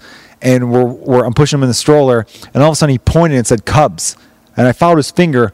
We walked past a house that had a Cubs flag waving, and he recognized the Cubs flag and pointed beautiful. Cubs, and I was like, oh my god, you fucking you little That's genius! beautiful. But I was also more like you recognize the Cubs, and then and then also he started pointing this guy. It's like he started pointing. He, he tried to say plane. He didn't really say it right, but I'm looking up. I'm like, oh yeah, airplane, cool. Like, oh, you got you got good eyesight, nice. Yeah. And then we were walking, and then another airplane went by. He's like, oh yeah, and he's pointing. I'm like, cool. Like I don't want to miss that shit. So I Yeah. try to go on the road like once a month. You know, like I, in April I went to St. Louis for like almost a week.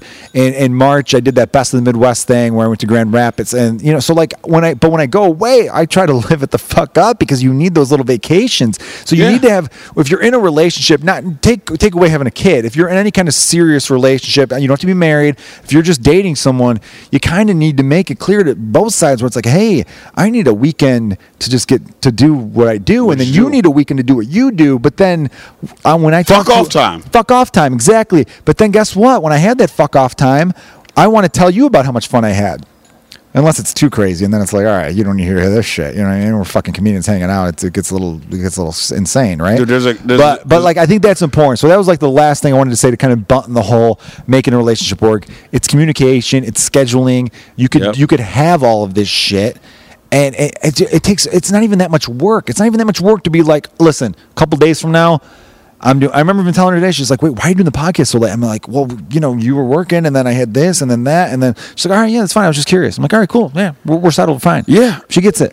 You know what I mean? know and, and, and but the difference is though, she's off work tomorrow, so when he wakes up at 7 a.m., I'm gonna have some help. So like I didn't podcast Yeah. yesterday. Like I could have maybe hit you up Monday night and said, "Hey, you want a podcast?" My wife worked all day today, 12 hour shift. I'm with the kid all day. I'm like, I'm not going to be out till 1 a.m., 2 a.m. when he's got to wake up. When he wakes Right. up, it's 7:30, right, or 7 a.m. Because then what am I? I'm three, four hours sleeping. I have to deal with a, a baby and a dog, and you know, with them running around. That's too much. Yeah. So you just have to. uh, It's not even like here's. I, I don't want people thinking that sounds like a lot of work. It's not even a lot of work. Why'd you get a dog on top of a kid? Got the dog before the kid, and I. That dog. you really man. hope that dog died. No, fuck off, dude. I love it when uh, the, I get even emotional. Think that dog has made me. Some people think of me like oh, it's more in the comedian world because I grew up around dudes where we're just people lose their shit and that was just natural. I remember had, having a thing where I got all fucked up and was just saying loud shit and all this stuff, and the only comedians who had my back or not had my back, but like.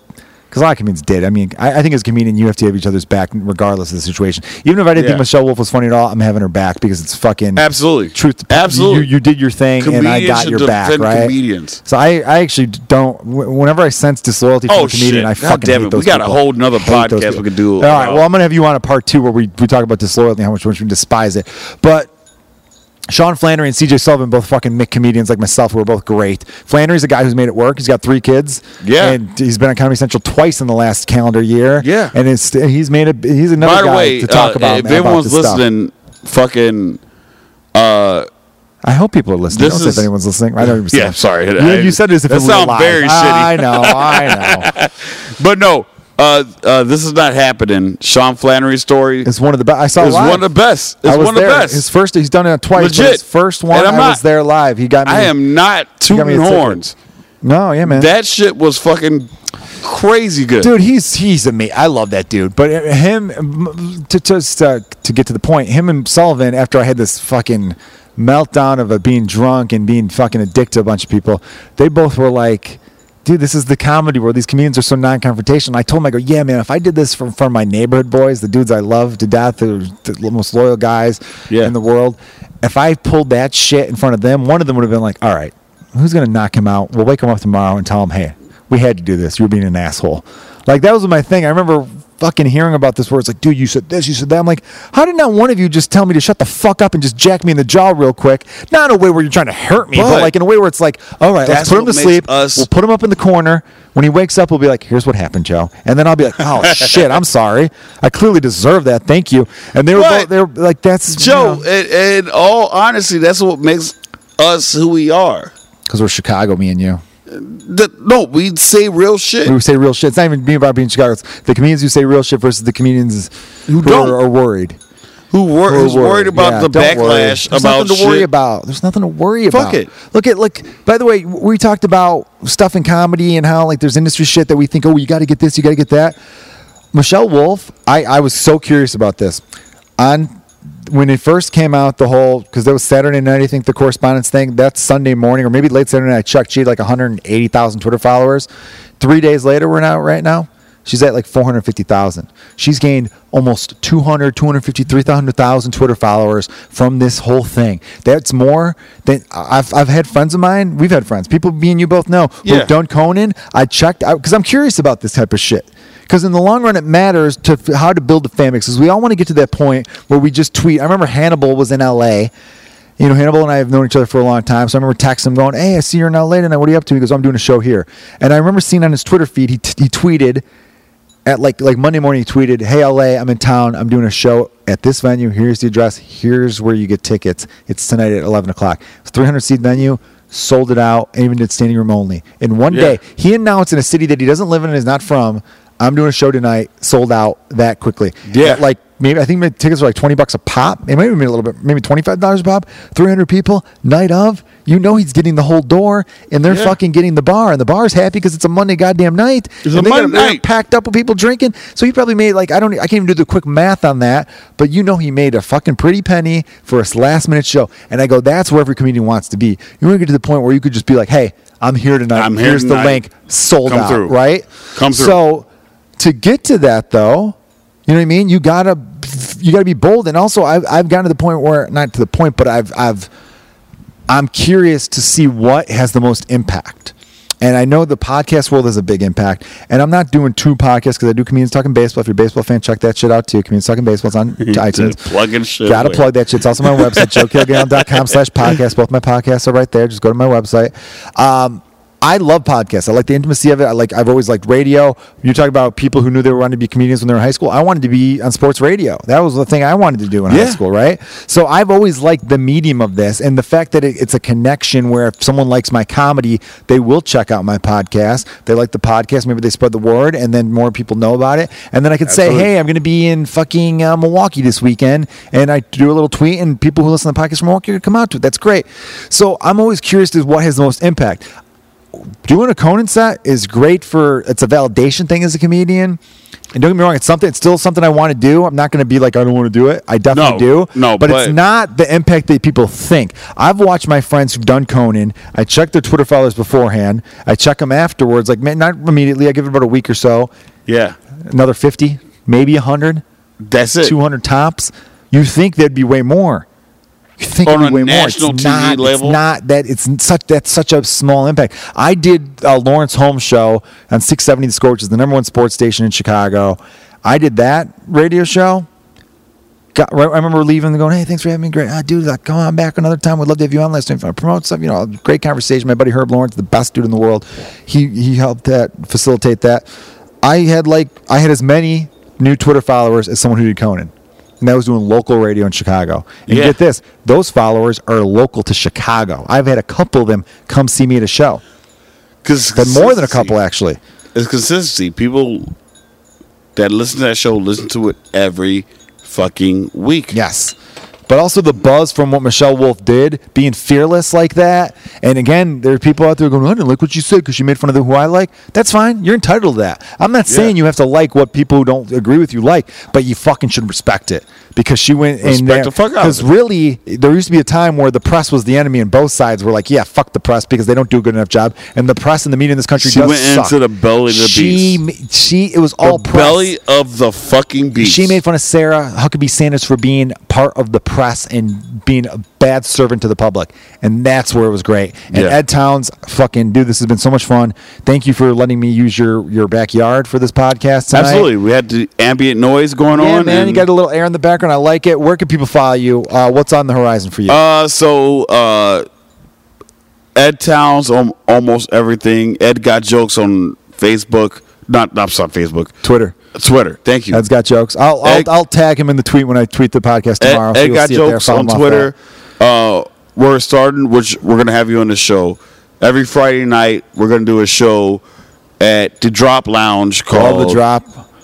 Arthur and um, and Kevin, those are good dudes. Yep, yep. And we do an open mic there, but fuck the open it's mic. It's a fun open mic. I like. It. I don't understand It's people fun. who don't like it. I've always done well there, and people are always like, "It's so hard." I'm like, just go up there and have fucking. Have, I That's wanna, I it. wanna have You fun. gotta enjoy yourself. Enjoy yourself. If you're having fun, That's it. gonna, it's gonna, Eh, you gonna got to be honest with it. So you got to be honest with your comedy there for open mic. And if you go to open mic, you have a good chance of getting booked on a show. Yes. especially if you fucking because it pays to show up. It pays to work hard. Fuck yeah, Yeah. man. It goes with anything you do in life, my friends. Whatever you want to do, fucking. Uh, if, as long as you love it, as long as you love it. I'm not gonna it. tell. I'm not gonna tell you if you have a shitty job to work hard at that because you you're just doing it for a paycheck. So fucking Yeah. skate, But if you friends. care about the take that two hour lunch. If you T- care- shit, shit four times a day. You know what I mean? Get those breaks in. Yeah, if you care you about care making about- Subway yes. sandwiches, make the best Subway sandwiches you can do. Yes. You, if you want to be great, you got to be. Uh, you got to put the work in. Be undeniable. Uh, what else you got? So you got that coming out. You got uh, gonna be so. Anyway, if you follow Ed's got jokes on Twitter, um, I'll I'll tag you on all these things. Follow him off of that. Ed Towns is uh, one of my favorite comedians since I've been back. Thank you. Um, no, seriously, man. I because you're a fucking worker, dude. You were running pod. You were you were going up to Edison Park. And, and I say up to Edison Park. Bec- I say that because for the average Chicago comedian, they act like Edison Park is Iowa. Uh, no, it is. It is- Chicago's no. a big city. It's the last neighborhood before the city ends, but it's still in the city. And it's funny because I'm like, no, comics in New York and and, and um, LA don't have that. Maybe in New York No. a little bit, but like I'm sure there's a comic in New York who's like, I could go all the way out to deep into Queens. I'm sure they'll bitch. But the reason in why LA, is everything's so you spread out. drive past so many other shits happening. Yeah, well, it's that's the thing. The, uh, what, what was part of the thing that makes Chicago great? Yeah. is that every neighborhood's got its own little character. That's it. Uh, Edison Park, uh, I've got my faults with that neighborhood, but it's a neighborhood that's got a cool little strip Yep. of restaurants and bars. You know what I mean? You know, uh, and and it's also family friendly. It's got a little bit of a balance. Yeah. Where other neighborhoods don't quite have that. Other neighborhoods are just trendy, and you're dealing with people who aren't authentic. And then you got neighborhoods where like, fuck, dude, this is the real thing. Yeah. You know what I mean? Like, Yeah. Also, we did finish that bottle of whiskey. yeah, it's going. Well, I did. You did. You you you fucking tackled it hard, man. I got half a sip. I only refilled my glass twice. You refilled yours seven times. Oh man, that, that shit was fucking delicious. All right, man. Ed, thank you so much for being on the podcast. Thank you. Everyone, this has been Kilgallon's Pub. Review us on iTunes. Give us that five star rating. Goes a long way. There's been a couple negative Five. reviews, which I think there's some enemies out there. Real people, help me out, my friends. Um, and follow me on Twitter at Joe Kilgallon. I'm Joe Kilgallon and everything. You guys have been great. Thank you so much.